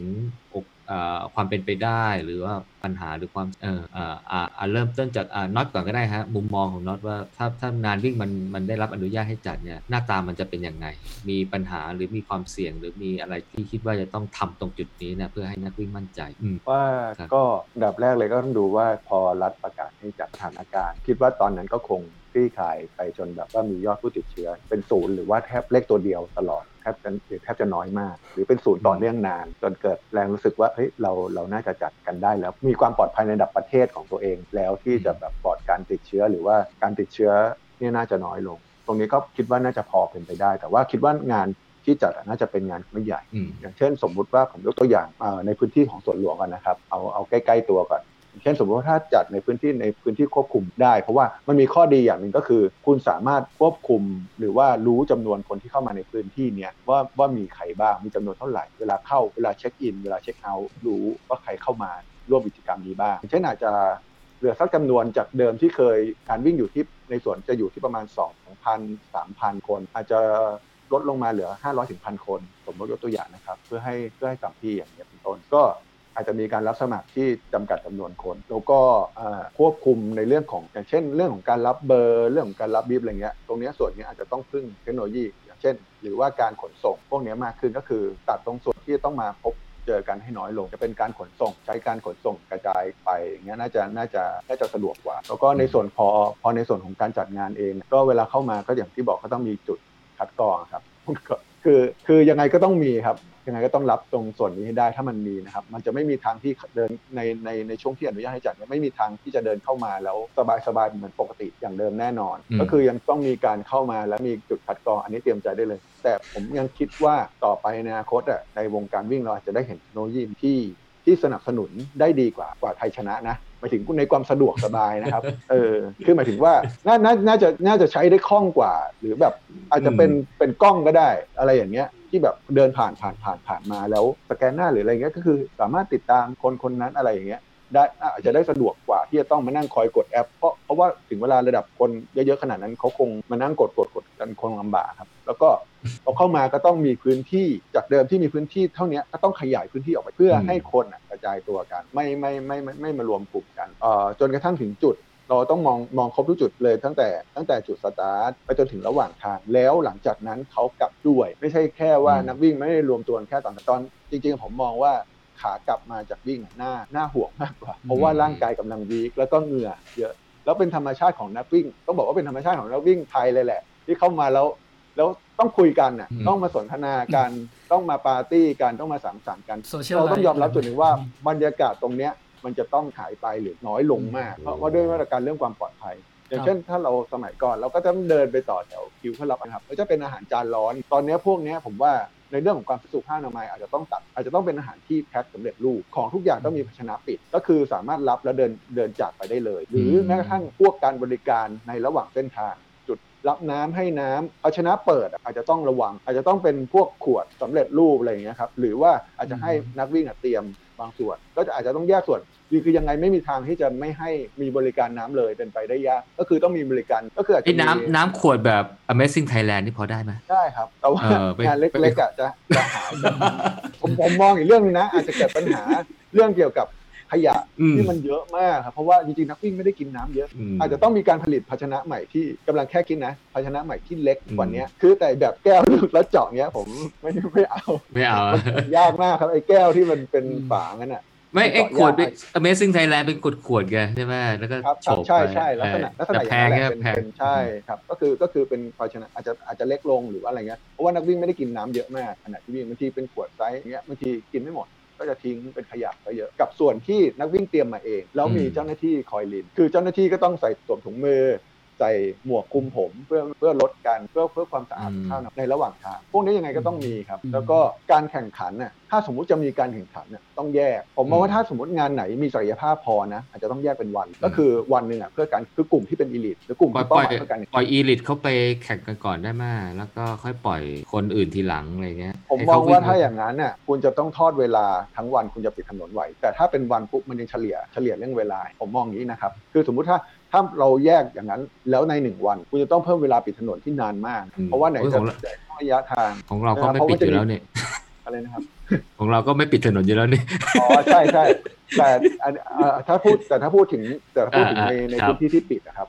ก็อย่างนั้นอ่ะอย่างนั้นพอแยกได้แต่คือแยกก็คือแยกเหมือนกลุ่มหน้าก็ไปอยู่หน้าเลยแล้วกลุ่มหลังก็ก็ไม่ได้และเทคโนโลยีการใช้ชิปก็ก็มีส่วนช่วยเยอะครับก็คืออาจจะตัดทามอ๋อการทามนี่หมดสิทธิ์เลยนะการทามการทามผมว่าการทำดูเฉพาะกลุ่มอีลิทเพราะว่าอย่างน้อยบรรยากาศของการเข้ามาคนแรกครับมันควรยังต้องมีในเกมเพราะงั้นมันคงตลกมากครับถ้าแบบคนเข้ามาเอ้าเอ้าไม่ใช่แชมป์ผมไม่ใช่แชมป์คือคือไม่ได้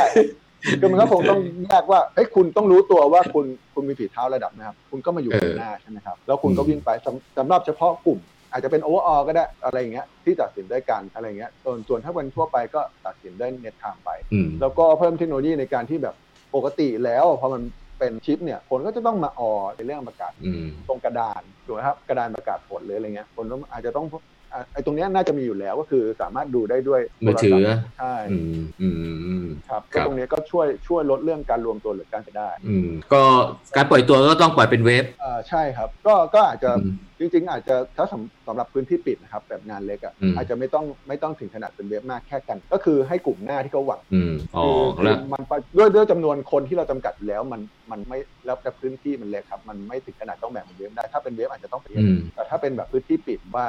แยกแค่กลุ่มอีลิทกลุ่มที่ต้องการแข่งกับกลุ่มที่ไม่ได้ไม่ได้ซีเรียสของการแข่งขันก็ได้ผมว่าน่า น่า น่าจะเพียงพอเพราะว่าจำนวนคนไม่ได้เยอะมากแล้วเช่นอาจจะเหลือแค่หลักหลักร้อยก็ยังพอเห็นความเป็นได้เพราะในในในการของของงานวิ่งที่เบื้องเริ่มต้นนะครับคิดว่าคงไม่ไม่ได้ไม่ได้จำนวนเยอะอาจจะทดลองในจำนวนกลุ่มที่ที่พอจัดได้แล้วแล้วสามารถควบคุมหรือหาวิธีการจัดการได้ได้ได้สะดวกครับครับ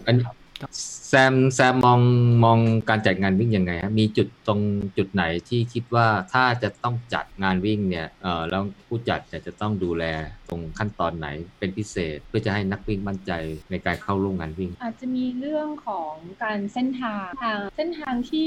ปกติแล้วเนี่ยเราจะเป็นส่วนมากนะคะจะยูเทิร์นพอไปถึงแล้วก็จะยูเทิร์นครึ่งนึงอย่างมาราธอนก็ยูเทิร์นยี่สิบเอ็ดใช่ไหมคะหรือว่าให้ให้เป็นวงกลมไปคนก็จะได้กระจายอันนั้นน่ะอ๋อ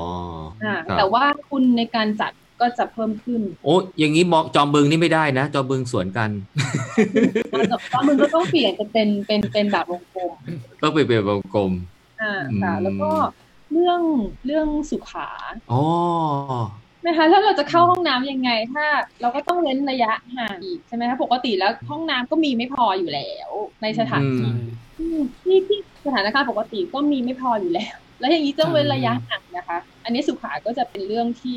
น่าน่าจะยาก ก่อนแสดงที่ว่าต้องเพิ่มขึ้นต้องเพิ่มขึ้นใช่ไหมใช่ต้องเพิ่มขึ้นเพิ่มขึ้นแล้วก็ต้องมีคนทำสะอาดตลอดด้วยนะครับใช่เพราะว่ามันมีการผลักเปิดปิดเปิดใช้น้ำจับโอนขึ้นใช่นะสุขาจะเป็นเรื่องที่จะทำยังไงกับสุขาแต่อย่างผู้ชายก็ยังใช้ตามทางได้ใช่ไหมคุ้มไม้ผู้หญิงก็ยากนิดนึงค่ะผู้หญิงเนี่ยก็ยากโอ้ถ้าพูดถึงเรื่องสุขาก็ก็ก็ถือว่าเป็นเป็นโจทย์ใหญ่โจทย์ใหญ่เหมือนกันเนาะโจทย์ใหญ่ทีเดียวช่วงใกล้เวลาปล่อยตัวเนี่ยจะเป็นช่วงที่เยอะมากเลยสุขาเยอะมากเลยโอ้เยอะมากครับแล้วก็ผมว่าตอนนั้นพอมันรีบๆคนจะเริ่มไม่ค่อยระมัดระวัง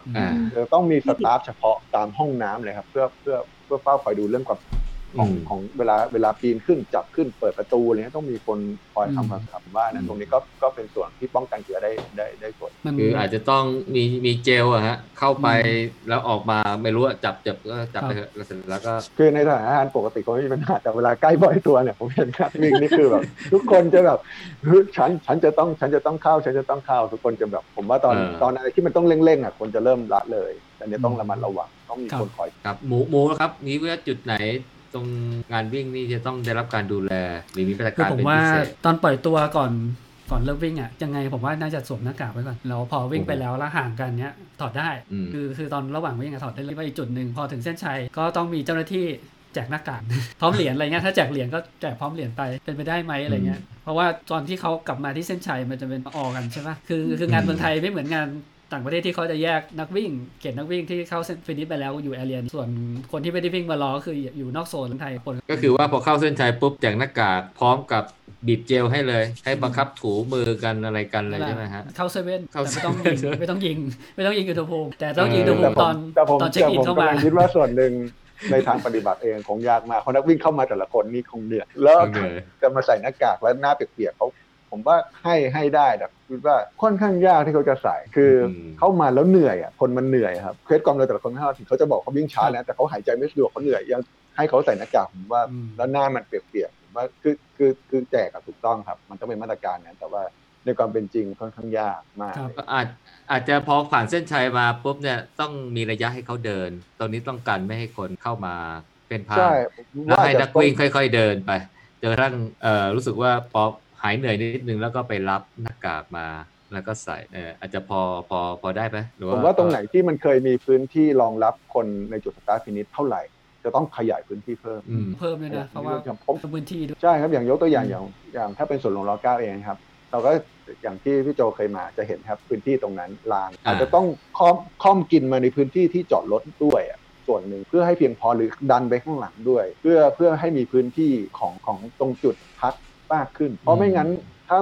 ยังจำกัดพื้นที่เท่าเดิมยังไงคนก็กระจุกกันอยู่ตรงแต่ถ้าเรามีพื้นที่มากขึ้นเช่นเราอาจจะกระจายของจุดรับออกไปไกลๆเพื่อให้คนเขาถอยออกจากกันแต่ถ้าพื้นที่ยังเท่าเดิมเรามีจุดอะไรคนก็จะมาออกที่จุดเดียววิธีที่จะกระจายคนก็คือเอาจุดที่จะต้องรับอะกระจายแยกไปห้องน้ำขยับไปมุมนั้นรับรางวัลมามุมนี้รับอาหารไปมุมนั้นอะไรเงี้ยแต่เพิ่มพื้นที่ให้มากขึ้นหรือว่าเดินเข้ามาปุ๊บไปรับเหรียญ น, นู่นนู่นเลยคุณจะได้เดินเดินออกไปไกลๆได้เวลาช่วงพักถูกไหมครับคืออาจจะต้องอาจจะไม่ไม่สะดวกสบายเหมือนเดิมว่าโอ้รับเหรียญแล้วมีคนมาคอยคล้องซึ่ง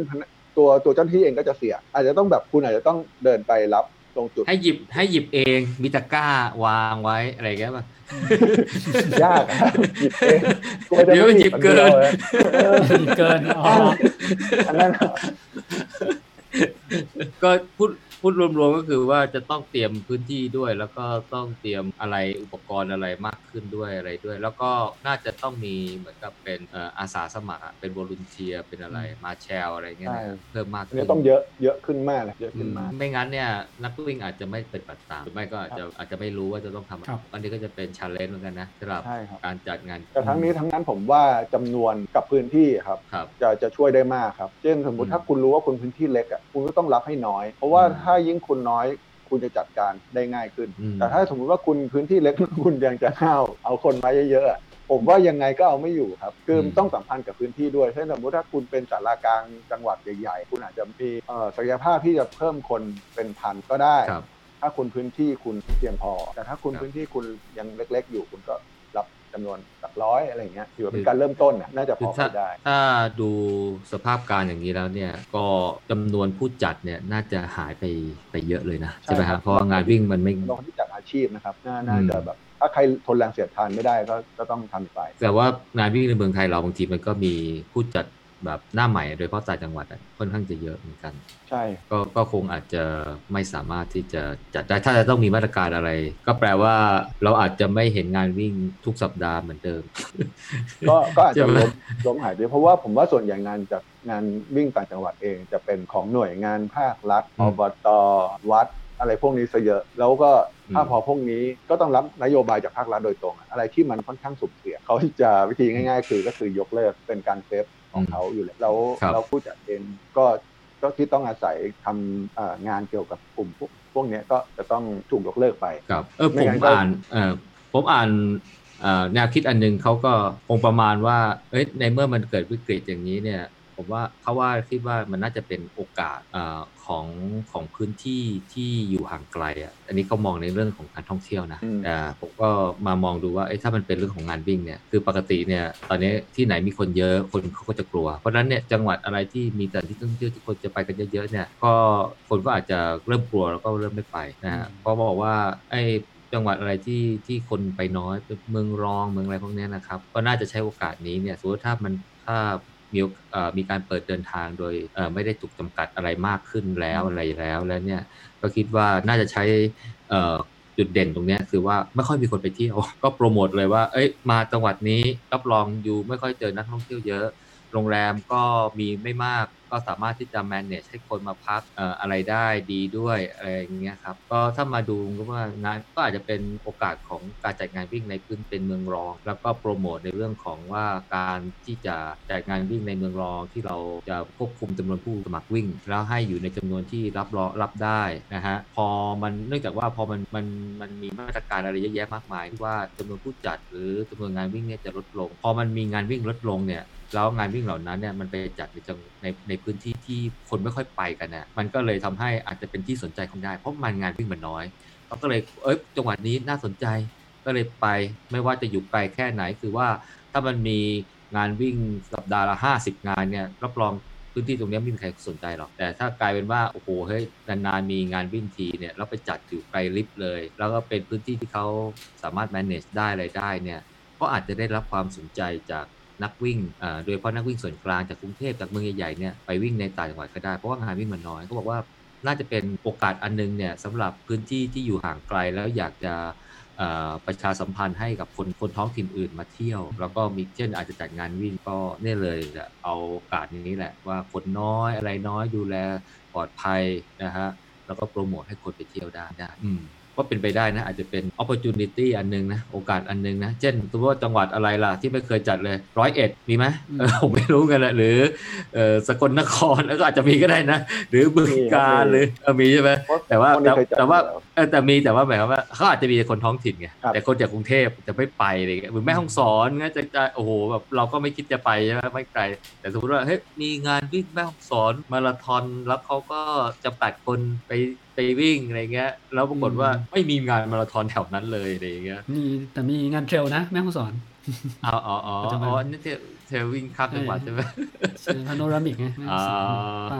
ก็อันนี้ก็คล้ายเป็นแนวแนวคิดครับแต่ผมว่าคนคนที่เขาจัดว่างานแรกๆเนี่ยถ้าเกิดว่าของในเมืองไทยเนี่ยเขาคงดูนโยบายไวรัสบวกกับคนที่จัดคนแรกเนี่ยมาตรฐานเขาจัดยังไงเขามีอะไรให้นักวิ่งบ้างแล้วคงดูฟีดแบ็กแหละว่านักวิ่งไปวิ่งทุกคนที่ไปวิ่งไปวิ่งเพราะอะไรแล้วเขาต้องปรับยังไงบ้างถ้าส่วนคนที่จัดเมืองไทยรายแรกครับงานแรกๆก็คงอาจจะไม่ใช่งานวิ่งที่เป็นระยะไกลพวกมาราธอนอะไรเงี้ยคงแบบถึงผู้จัดอยากจะจัดแต่ว่าคิดว่าภาครัฐเองอะไรเงี้ยอาจจะไม่ค่อยสนับสนุนงานวิ่งที่ที่เป็นการวิ่งไกลๆอย่างถึงระดับเพราะว่ามันใช้เวลานานแล้วค่อนข้างควบคุมยากแล้วนักวิ่งเองพอเข้ามาร่างกายก็จะค่อนข้างวีคด้วยก็อาจจะแบบเป็นพวกระยะสั้นๆทดลองก่อนนะครับหมายถึงในช่วงแรกถ้าสมมติมีงานวิ่งอย่างนี้เกิดขึ้นเรื่อยๆแล้วไม่พบการติดเชื้อว่ามันก็จะถูกผ่อนปลนไปเรื่อยๆแล้วน็อตคิดว่างานงานแรกๆน่าจะจัดได้เดือนไหนอะสมมติเอาสักสิบโลเงี้ยเป็นทดลองเนี่ยก็ก็ยากนะปีนี้ผมก็มองว่าเอากรณีที่ว่าตัดเรื่องวัคซีนไปก่อนนะผมมองว่าถ้าสมมติว่าสถานการณ์แต่ละวันต่อจากนี้นะครับแล้วผู้ติดเชื้อเป็นศูนย์ไม่เฉพาะงานวิ่งนะครับผมมองว่ากิจการอื่นๆด้วยซ้ำที่มีความเสี่ยงกว่างานวิ่งด้วย ถ้าผู้ติดเชื้อเป็นศูนย์ต่อไปเรื่อยๆเรื่อยๆเรื่อยๆสมมุติว่าสิบสี่วันต่อเนื่องหรือยี่สิบเอ็ดวันต่อเนื่องผู้ติดเชื้อยังเป็นศูนย์อยู่ต่อให้เรายังกลัวอยู่รอบข้างมีวัคซีนแต่เราจำกัดอยู่ในประเทศว่าพวกนี้ภาครัฐก็ต้องผ่อนคลายผ่อนคลายใช่ครับเพราะว่าคนน่ะจะยังไงก็ต้องก็ต้องอยู่กับมันนะครับคือจะเอาเป็นศูนย์เลยคงไม่ได้เพราะว่าไม่งั้นคนคงตายก่อนโควิดคือยังไงก็ต้องก็ต้องดำเนินไปอยู่กับมันให้ได้แต่ว่าอยู่ในการจำนวนการติดเชื้อที่หน่วยงานภาครัฐหรือว่าสาธารณสุขรองรับได้เพื่อให้ชีวิตดำเนินต่อไปได้ผมว่าตรงนี้น่าจะเป็นจุดหนึ่งที่เป็นตัวชี้ว่ามันจะได้เริ่มเมื่อไหร่ด้วยแล้วคิดว่าจำเป็นต้องเลิก physical distancing ก่อนไหมถึงจะจัดงานวิ่งได้เพราะผมรู้สึกว่าอันนี้มันเป็นโจทย์ใหญ่เหมือนกันนะถ้าเลิก physical distancing เลยผมว่าต้องต้องเลิกก่อนอาจจะยากยากครับยากผมว่าทุกวันนี้เอาความเป็นจริงเลยนะเอาความเป็นจริงแบบว่าถ้าไม่ได้เอาตามตามทฤษฎีนะทุกวันนี้คนก็ไม่ได้ physical ถึงขนาดเป๊ะๆนะเราพูดกันอย่างความเป็นจริงเลยครับอย่างถ้าเราได้ไปเดินห้างหรือเราอะไรเราก็จะเห็นในความเป็นจริงครับว่าว่าคนก็เริ่มเริ่มเริ่มกาดตกกันบ้างครับแต่ว่าด้วยด้วยส่วนหนึ่งด้วยมาตรการผ่อนคลายนั้นแล้วเขาแล้วผมเชื่อว่าเขาก็มองว่า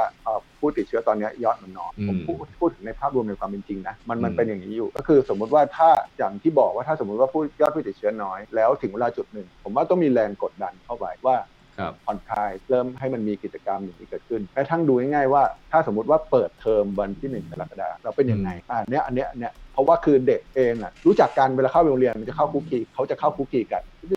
นใช่ไหมครับแล้วก็อาจจะเรื่องผู้ที่ภาวะเขาอาจจะไม่เท่าผู้ใหญ่ถ้าเขายังถ้าเขาเข้าแข่งขันเนี้ยเราไม่พบผู้ติดเชื้อมากอันนี้ก็อาจจะเป็นส่วนหนึ่งนะในในของการเรื่องเรื่องพิจารณาเปิดกิจการอะไรเงี้ยมากขึ้นเพราะว่าถ้าถ้าตรงเนี้ยเปิดขนาดนี้แล้วโรงเรียนขนาดนี้แล้วมีเด็กเด็กอะไรรวมตัวกันขนาดนี้แล้วยังยังเบาใจอ่ะผมว่ากิจการอื่นที่มีการรวมตัวอย่างเช่นการแสดงนิทรรศการการเปิดงานอีเวนต์การเปิดงานแสดงสินค้าอะไรเงี้ยอาจจะได้ได้รับมาตรการผ่อนคลายไปด้วยคือคนก็จะเริ่มมั่นใจมากขึ้นนะครับผมว่าแล้วก็รวมไปถึงงานวิ่งด้วยเพราะว่าข้อได้เปรียบของงานวิ่งที่เหนือแบบพวกนี้คือเราอยู่ในพื้นที่เปิดคือคนคนยังค่อนข้างมั่นใจมากกว่าถูกไหมครับเพราะว่าอากาศมันร้อนแล้วเราวิ่งกันในตอนเช้าแล้วก็อยู่ในพื้นที่ที่มีอากาศถ่ายเทถึงยังไงคนก็ยังมีความมั่นใจกว่าอยู่ในพื้นที่ปิดใช่ไหมครับอย่างเช่นห้างสรรพสินค้าคืออย่างน้อยก็ก็ยังก็ยังสร้างความเชื่อมั่นให้คนที่มาร่วมงานได้มากมากมากสุดครับก็อันนี้ทางนั้นก็ต้องรอรอมาตรการจากภาครัฐนี่แหละครับก็คือในมุมมองของในมุมมองของน็อตก็คือว่าถ้าห้างเปิดแล้วโรงเรียนเปิดแล้วกิจกรรมบางอย่างที่มีลักษณะเป็นการชุมนุมของคนเนี่ยได้รับการอนุญาตแล้วแล้วไม่มีผู้ติดเชื้อที่เป็นน่าเป็นห่วงนะใช่ครับหลังจากนั้นแหละงานวิ่งน่าจะได้รับการพิจารณาในการที่จะให้จัดได้จากจากน้อยไปหามากค่อยๆต้องมีงานที่เป็นตัวอย่างแนวทางคือคือเรากลุ่มของคนวิ่งเองก่อนหรือผู้จัดงานวิ่งต้องปฏิบัติให้เห็นก่อนมีมีงานนำร่องให้เห็นก่อนว่าเราทำแบบนี้เราไม่พบผู้ติดเชื้อคือสร้างความมั่นใจไม่ใช่แค่สร้างความมั่นใจกับภาครัฐนะครับสร้างความมั่นใจกับสังคมด้วยว่าเรางานวิ่งเองจะได้ไม่ตกเป็นจำเลยของสังคมด้วยว่าเป็นไหมพอคุณจัดงานวิ่งแล้วมีผู้ติดเชื้อมากขึ้นมีการรวมตัวกันเพราะงานวิ่งทำให้มันแสดงว่าน่าจะต้องมี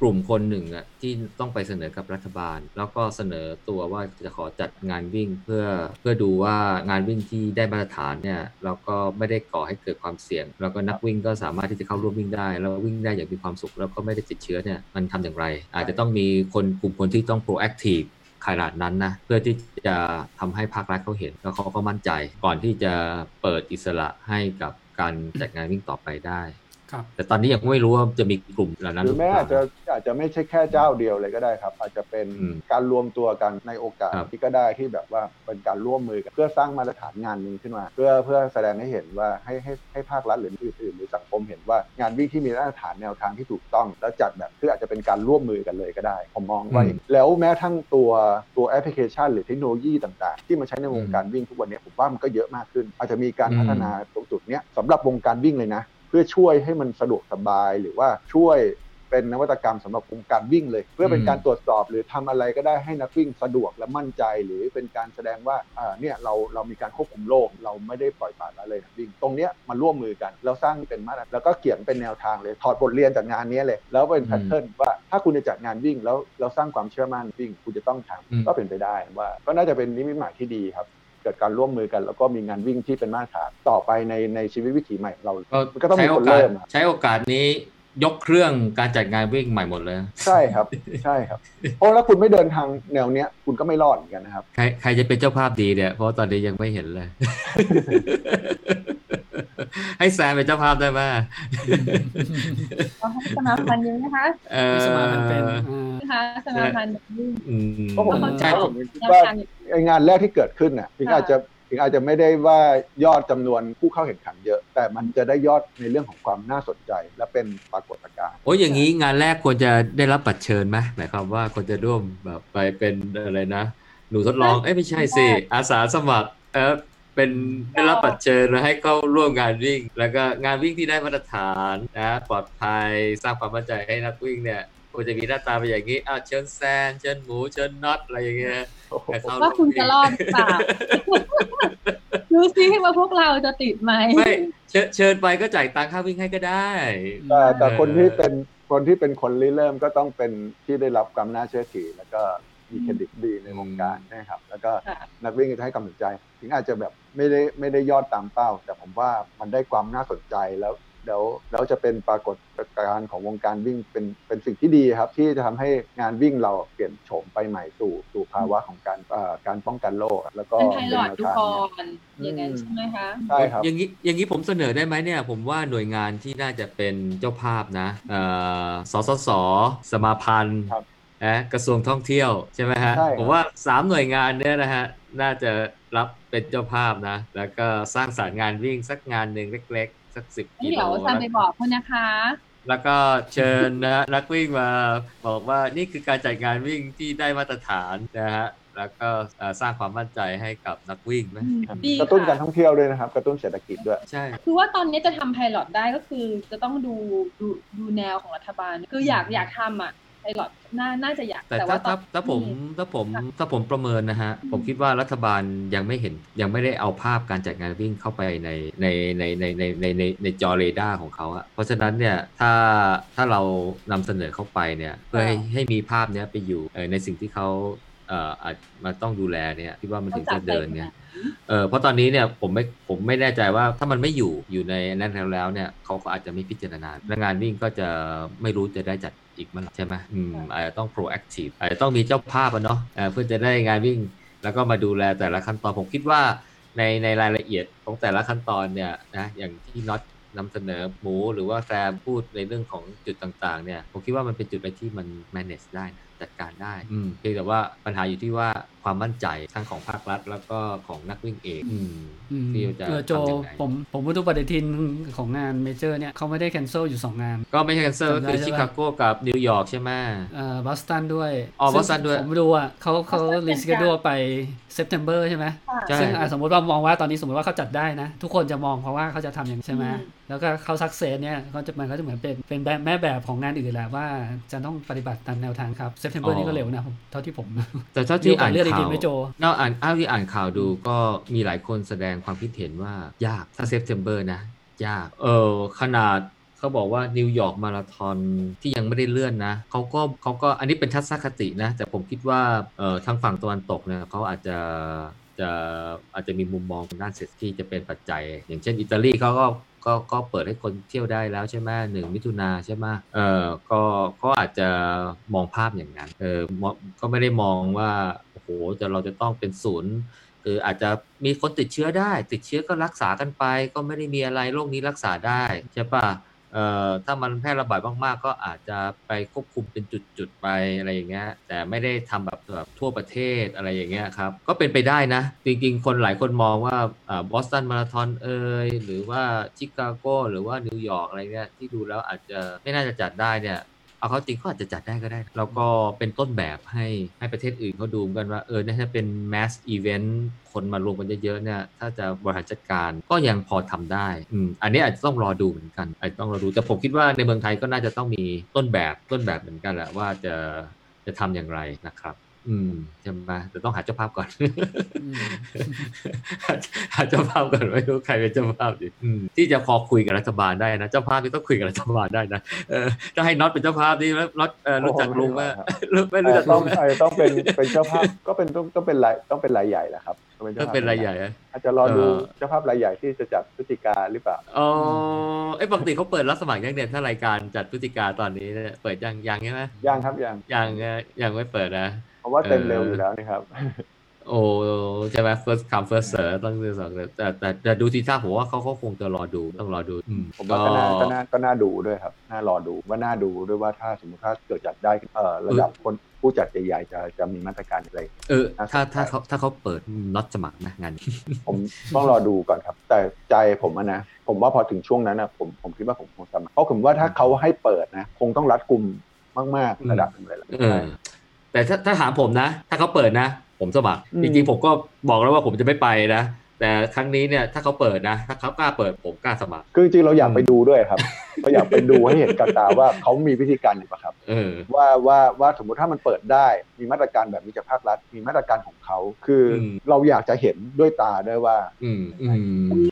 เราก็เราก็ต้องดูแลตัวเองนี่งานงานงานในเมืองหรืองานชายหาดชายหาดสิอ๋อโอเคโอเคพฤติกรรมมันมีสองงานโอ้งานในเมืองของฟันธงเลยนะงานนั้นไม่เปิดนะครับงานนั้นไม่เปิดแน่นอนนะฮะเพราะว่าเอาเข้าอ่าไม่มีเหตุการณ์อะไรตอนนี้คนก็สมัครน้อยแล้วฮะชมรมผมนี่ไม่เอาแล้วครับอ๋อรายงานที่โจทย์ที่แล้วรีวิวแล้วผมเชื่อว่าคนที่คิดว่าคนจะกลัวๆนะพอถึงเวลาเปิดขึ้นมานะผมว่ากระหน่ำกันนะมันมันมันมีมันมีบทความนึงที่เขาเขียนนะเดี๋ยวผมยังไม่ได้พูดนะเขาบอกว่าในบอสตันมาราธอนใช่ไหมที่มีเกิดระเบิดระเบิดหม้อกระทะหม้ออัดความดันอะไรใช่ไหมแล้วก็มีชีวิตอยู่ช่วงนั้นใช่ไหมเออเขาก็บอกว่าเขาก็มองเหตุการณ์ว่าการสตริกในเรื่องของขั้นตอนเรื่องของการจัดงานเนี่ยในปีถัดมาเนี่ยปีสองปีเนี่ยแน่นอนคาดหวังได้เลยว่ามีแน่นอนแต่หลังจากนั้นนะผ่อนคลายครับโดยธรรมชาติ พอพอเวลามันผ่านไปเนี่ยเหตุการณ์แล้วคนมันเริ่ม comfortable อ่ะจะไม่ได้คงจะไม่ได้บอกว่าประมาทอ่ะนะคือหมายความว่าโอเคว่าเอ่อรู้สึกว่าไว้วางใจมากขึ้นมีความมั่นใจมากขึ้นเนี่ยมาตรการเนี่ยมันจะถูกผ่อนคลายไปโดยตามกาลเวลาเขาก็เชื่อว่าเอ่องานช่วงแรกเนี่ยก็คงจะมีความยากลำก็อาจจะต้องทนทนกันไปแล้วต่อไปเนี่ยเราก็จะคุ้นเคยเอ้ยไม่ใช่แล้วต่อไปเนี่ยมาตรการก็จะเริ่มผ่อนคลายอาจจะเจอคือไม่ได้ผ่อนคลายเพราะว่าเอ่อคนประมาทแล้วก็มีโรคติดมากขึ้นนะหมายความว่ามันมีอะไรที่ทำให้คนมั่นใจแล้วก็มันก็ไม่ได้แพร่เชื้อด้วยอะไรเพราะฉะนั้นต้องยอมรับว่าช่วงแรกถ้าจะมีอะไรก็ถึงได้บอกว่าแบบที่น็อตบอกนะรองานเดือนพฤศจิกาดูว่าเขาเปิดไหมถ้าเปิดผมก็ไปอ่ะอ่ะยอมเป็นดูทดลองใช่งานที่เขามีแบบที่สำคัญคือสมัครทันหรือเปล่าครับอ่าโอ้โหอันนี้ตอนแรกผมนึกว่าเขาไม่มีคนสมัครเนี่ยเลยจะต้องไปเป็นลูกค้าเขานั่นเนี่ยแล้วก็จะชวนคนอื่นไปไปอุดหนุนนั่นเนี่ยใช่งานที่เขามีแบบสอบถามว่าถ้านักวิ่งจะไปไหมถ้ามีเฟสให้ใส่เฟสผมเชื่อว่าที่บอกว่ากลัวๆกันถึงเวลาเปิดนะครับจะเต็มอย่างรวดเร็วมันจะมันอั้นมาใช่ไหมใช่ครับอัดอันเนี่ยโอ้ยก็ก็ภาพรวมเราคงจะมองอนาคตเอ่อวิ่งงานวิ่งเมืองไทยคงประมาณนี้นะคงด่านแรกต้องผ่านก็คือภาครัฐอยากจะให้คนเสนออะไรที่ภาครัฐนะส่วนหลังจากนั้นแล้วก็คงจะคาดหวังได้ว่าคงจะมีมาตรการอะไรที่ทำให้นักวิ่งไม่สะดวกสบายมากขึ้นมีขั้นตรงขั้นตอนอ่าแล้วก็งานวิ่งก็น่าจะจำกัดคนอาจจะคนน้อยลงไปเยอะและถ้ามีคนสนใจเยอะก็อาจจะไม่ได้อาจจะอาจจะเต็มเร็วก็ได้นะครับผมรวมถึงค่าใช้จ่ายที่คงจะต้องเพิ่มขึ้นนะงานหนึ่งงานวิ่งสิบโล เจ็ดถึงแปดร้อย อาจจะต้องเห็นเป็นพันกว่างานวิ่งมาราธอนพันกว่าก็อาจจะได้เห็น สองพัน อะไรอย่างนี้นะฮะคืออันนี้น่าจะเป็นซีนาริโอของงานวิ่งที่จะเกิดขึ้นในอนาคตหลังจากสถานการณ์ตอนนี้เนาะคิดว่าน่าจะประมาณนี้แหละแต่ว่าจะเป็นเมื่อไหร่เนี่ยก็ไม่รู้เหมือนกันนะฮะน็อตอาจจะมองเป็นประมาณกลางปีหน้าใช่ไหมแซมมองที่ตัววัคซีนจะมาเมื่อไหร่มาเมื่อไหร่ก็มาเมื่อนั้นแหละเออหมูอาจจะมองคอนเซอร์เวทีฟป่ะเนี่ยปีหน้าหรือว่าปลายปีนี้ผมว่าปลายปีนี่คือ best case เลยนะปลายปี best case เลยนะ best case หมายความว่าช่วงช่วงต่อไปเนี้ยติดเชื้อใหม่น้อยลงมากๆแล้วก็เราก็ไม่เปิดมาแล้วเป็นนี้ต่อเนื่องกันไปสักสามแต่แต่ผมมองมองโลกในแง่ดีนะฤดูหนาวเนี่ยน่าจะได้จัดนะน่าจะมีงานวิ่งนะฮะผมผมผมตังหิดตังหิดว่าผมน่าจะได้ไปวิ่งที่หนองคายนะเนี่ยแล้วสมัครไว้แล้ว ถ้าถ้ายอดถ้ายอดผู้ติดเชื้อยังเลขตัวเดียวอย่างนี้แล้วต่อเนื่องไปเรื่อยๆนะผมว่าไม่เฉพาะงานวิ่งหรอกครับอีกหลายๆอันนะที่ว่าที่ว่าเสี่ยงก็คงได้รับการผมผมคิดว่าถ้าคอนเสิร์ตจัดได้นะวิ่งน่าจะจัดได้ใช่ผมว่างานวิ่งน่าจะปลอดภัยกว่าคอนเสิร์ตเยอะครับเอ่อคอนเสิร์ตหรือไม่ก็พวกงานเอ็กซ์โปต่างๆนะเอ่องานงานขายของงานอะไรที่มันแบบชุมนุมคนแน่นๆงานขายหนังสืออะไรเงี้ยนะหรือแม้กระทั่งเครื่องบินขายได้ทุกที่นั่งนะคือถ้าผมว่าถ้าเขาขายได้ทุกที่นั่งอย่างนั้นพี่ก็คงจัดได้ผมว่าถ้าคอนเสิร์ตจัดได้นี่คงเป็นภาพอารมณ์คนเต้นอาราบิกยืนห่างๆเหมือนกันแล้วก็มีคนนำคนนำอยู่คนนึงครับแล้วก็มีพื้นที่สเปซจะจะจอยกันจะเต้นด้วยกันก็ไกลก็ไกลส่วนหลวงเต้นไหมคะส่วนหลวงเต้นยังคะไม่อนุญาตอาราบิกครับอ๋อตรงลานนั้นไม่มีคนเต้นช่วงนี้ไม่อนุญาตอาราบิกไม่อนุญาตกิจกรรมที่เป็นการรวมตัวเลยใช้เก๊กยังไม่ได้ครับก็ยืนห่างกันนะใช้เก๊กห่างกันแต่ว่ามันมันมีการผมว่าเขาคงไม่ได้ห่วงเรื่องไอ้ตอนที่รำครับผมว่าเขาห่วงตอนที่มาจิบน้ำชาเออแล้วสวนลุมที่เขามีไม่แค่รำครับสวนลุมที่เขามีโต๊ะกินน้ำชากินข้าวอะไรกันนี่เขาทำได้ไหมเห็นจะเป็นสวนลุมผมไม่ได้ไปสวนลุมนะพี่หมูไงพี่หมูไงไม่ได้เข้าเลยอ๋อเหรอผมว่าจะเป็นกิจกรรมทุกอย่างที่เป็นกลุ่มนะทั้งหมดใช่เป็นห้ามหมดเลยในส่วนอาจจะห้ามห้ามไปก่อนคืออันนี้ต้องแยกเป็นสองส่วนคือส่วนที่ห้ามจริงกับส่วนที่ปฏิบัติจริงไอ้ส่วนที่ห้ามก็ห้ามนะครับแต่ในส่วนที่ปฏิบัติจริงก็รู้กันอยู่ครับว่าว่ามันก็คงจริงๆก็คงห้ามได้ยากเพราะว่าเขาเคยจริงๆเขาเคยเคยทำกิจกรรมอะไรเขาก็พยายามจะทำอยู่คือในในเรื่องกฎระเบียบเรื่องอะไรก็ก็มีไปใช่ไหมฮะแต่ว่าบางส่วนก็อาจจะคือก็อย่างที่เราเห็นกันแหละครับมันก็เป็นมันมันเป็นเรื่องจริงๆนะครับแต่ว่าอะไรที่ที่มันแบบชัดเจนก็คืออย่างเช่นร้านอาราบิกหรือว่าไอ้ส่วนของเครื่องเล่นเนี้ยไอ้ตรงเนี้ยมันกันพื้นที่ได้ชัดเจนก็ก็ก็ไม่มีจริงๆเล่นเอ้ยอย่างอย่าง บี ที เอส เนี่ยผมก็ไม่ได้ขึ้นตั้งนานแน่นไหมคนตอนช่วงนี้แน่นครับเอาหรอเอางี้ก็ก็ไม่ไม่ซื้อตั๋วแล้วนะคะแน่นตั้งแต่ตรงตรงทางขึ้นแล้วตรงอ้าวอย่างนี้ก็แทบเหมือนชีวิตปกติแล้วนะครับอ้าวอย่างนี้ก็ไม่ physical distancing แล้วสิก็ยังมีจำกัดจำนวนคนอยู่ไงที่อยู่ที่ขึ้นอยู่ในชานชาลาแต่แต่คนก็แน่นไม่ใช่เหรอช่วงโมงเร่งด่วนอันนี้ผมไม่ได้คือถ้าถ้าแน่นก็ก็แสดงว่าฮะแถวยาวเวลาเร่งด่วนเนี่ยก็ตัวชนกันเหรอครับพี่เหรออ้าวแล้วแล้วเขาเช็คอินชัยชนะด้วยป่ะไทยชนะด้วยป่ะไม่ขึ้นขึ้นรถไปซีเอสไม่ใช่ไหมไม่ไม่ไม่นะครับไม่ใช่ไหมอันนั้นอาจจะเพราะเข้าห้างเฉยๆใช่ป่ะใช่อืมอืมก็ก็โอ้ก็ก็แสดงว่าแต่ก็ยังไม่ติดนะก็ก็ยังเป็นแบบคนอยู่ในที่เป็นสเตจควอรันทีนฮะไม่รู้ไงไม่ไม่ไม่ถ้าถ้าคนแต่สุดท้ายถ้าคนถ้าคนคนคนเป็นน่ะเขาก็ต้องไปโรงพยาบาลถ้าไปโรงพยาบาลเขาก็คงได้รับการตรวจใช่ป่ะถ้าเขาติดก็ก็คงมีรายงานไงก็ก็ถือว่าวิถีชีวิตบางอันมันคงจะหลีกเลี่ยงยากอย่างที่น็อตว่ามันก็ยังไม่เห็นเคสที่มาจากรถไฟฟ้านี่ครับเป็นตามข่าวเห็นล่าสุดเออก็ที่ติดจากร้านตัดผมเอ้าเหรอมีร้านตัดผมด้วยเหรอมีมีเคสที่ติดจากร้านตัดใช่ครับเ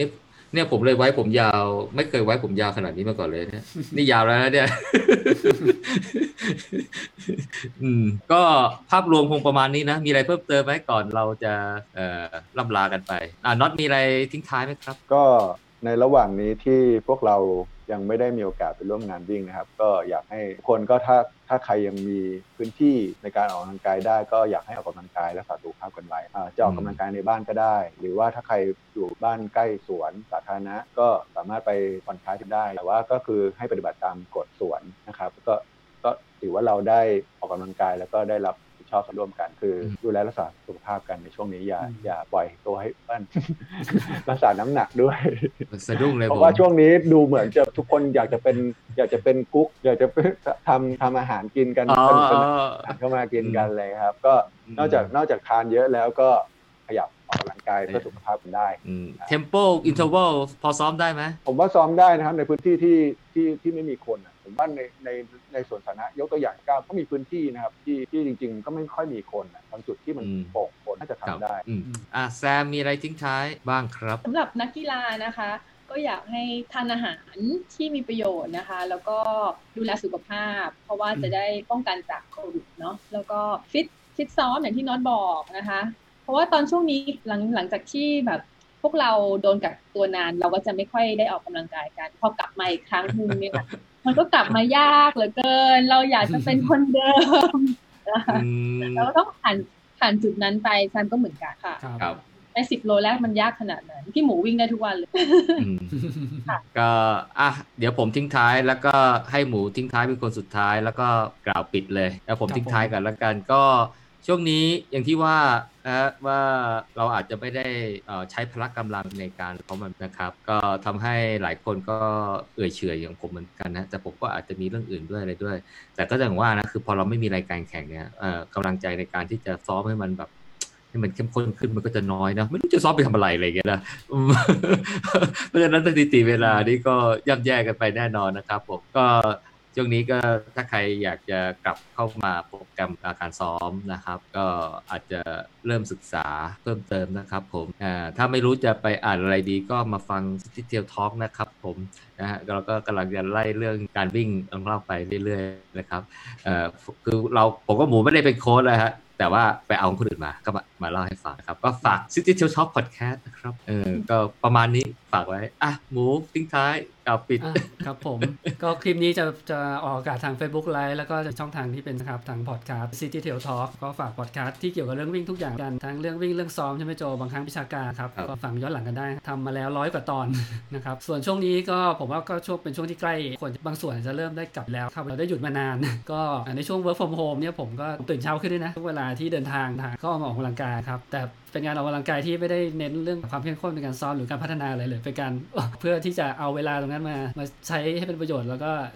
รักษาความฟิตอะไรเงี้ยครับก็ควรให้สุขภาพแข่งก็มันคงมีนะครับแต่มาเมื่อไหร่ก็ก็ดูกันอีกทีเนาะครับผมอ่ะน่าจะแค่นี้นะครับอ่านี่จะเป็นไลฟ์น่าจะนานมากของช่องเอ่อเพจ City Trail ทำวันนี้ก็ติดปัญหาทางเทคนิคก็แต่ก็ทำเป็นคลิปแล้วก็เอามาสตรีมไลฟ์ที่หลังนะครับฝากขอบคุณมากนะครับดูแลสุขภาพทุกคนครับสวัสดีครั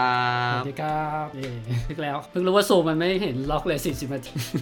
ใช่ครับหรือว่าอืมหรือว่าแต่รู้สึกไม่ได้จ่ายตอนแรกว่าจะจ่ายเหมือนกันนะเนี่ยเพราะว่าถ้าจ่ายซูมมันสามารถไลฟ์จากซูมออก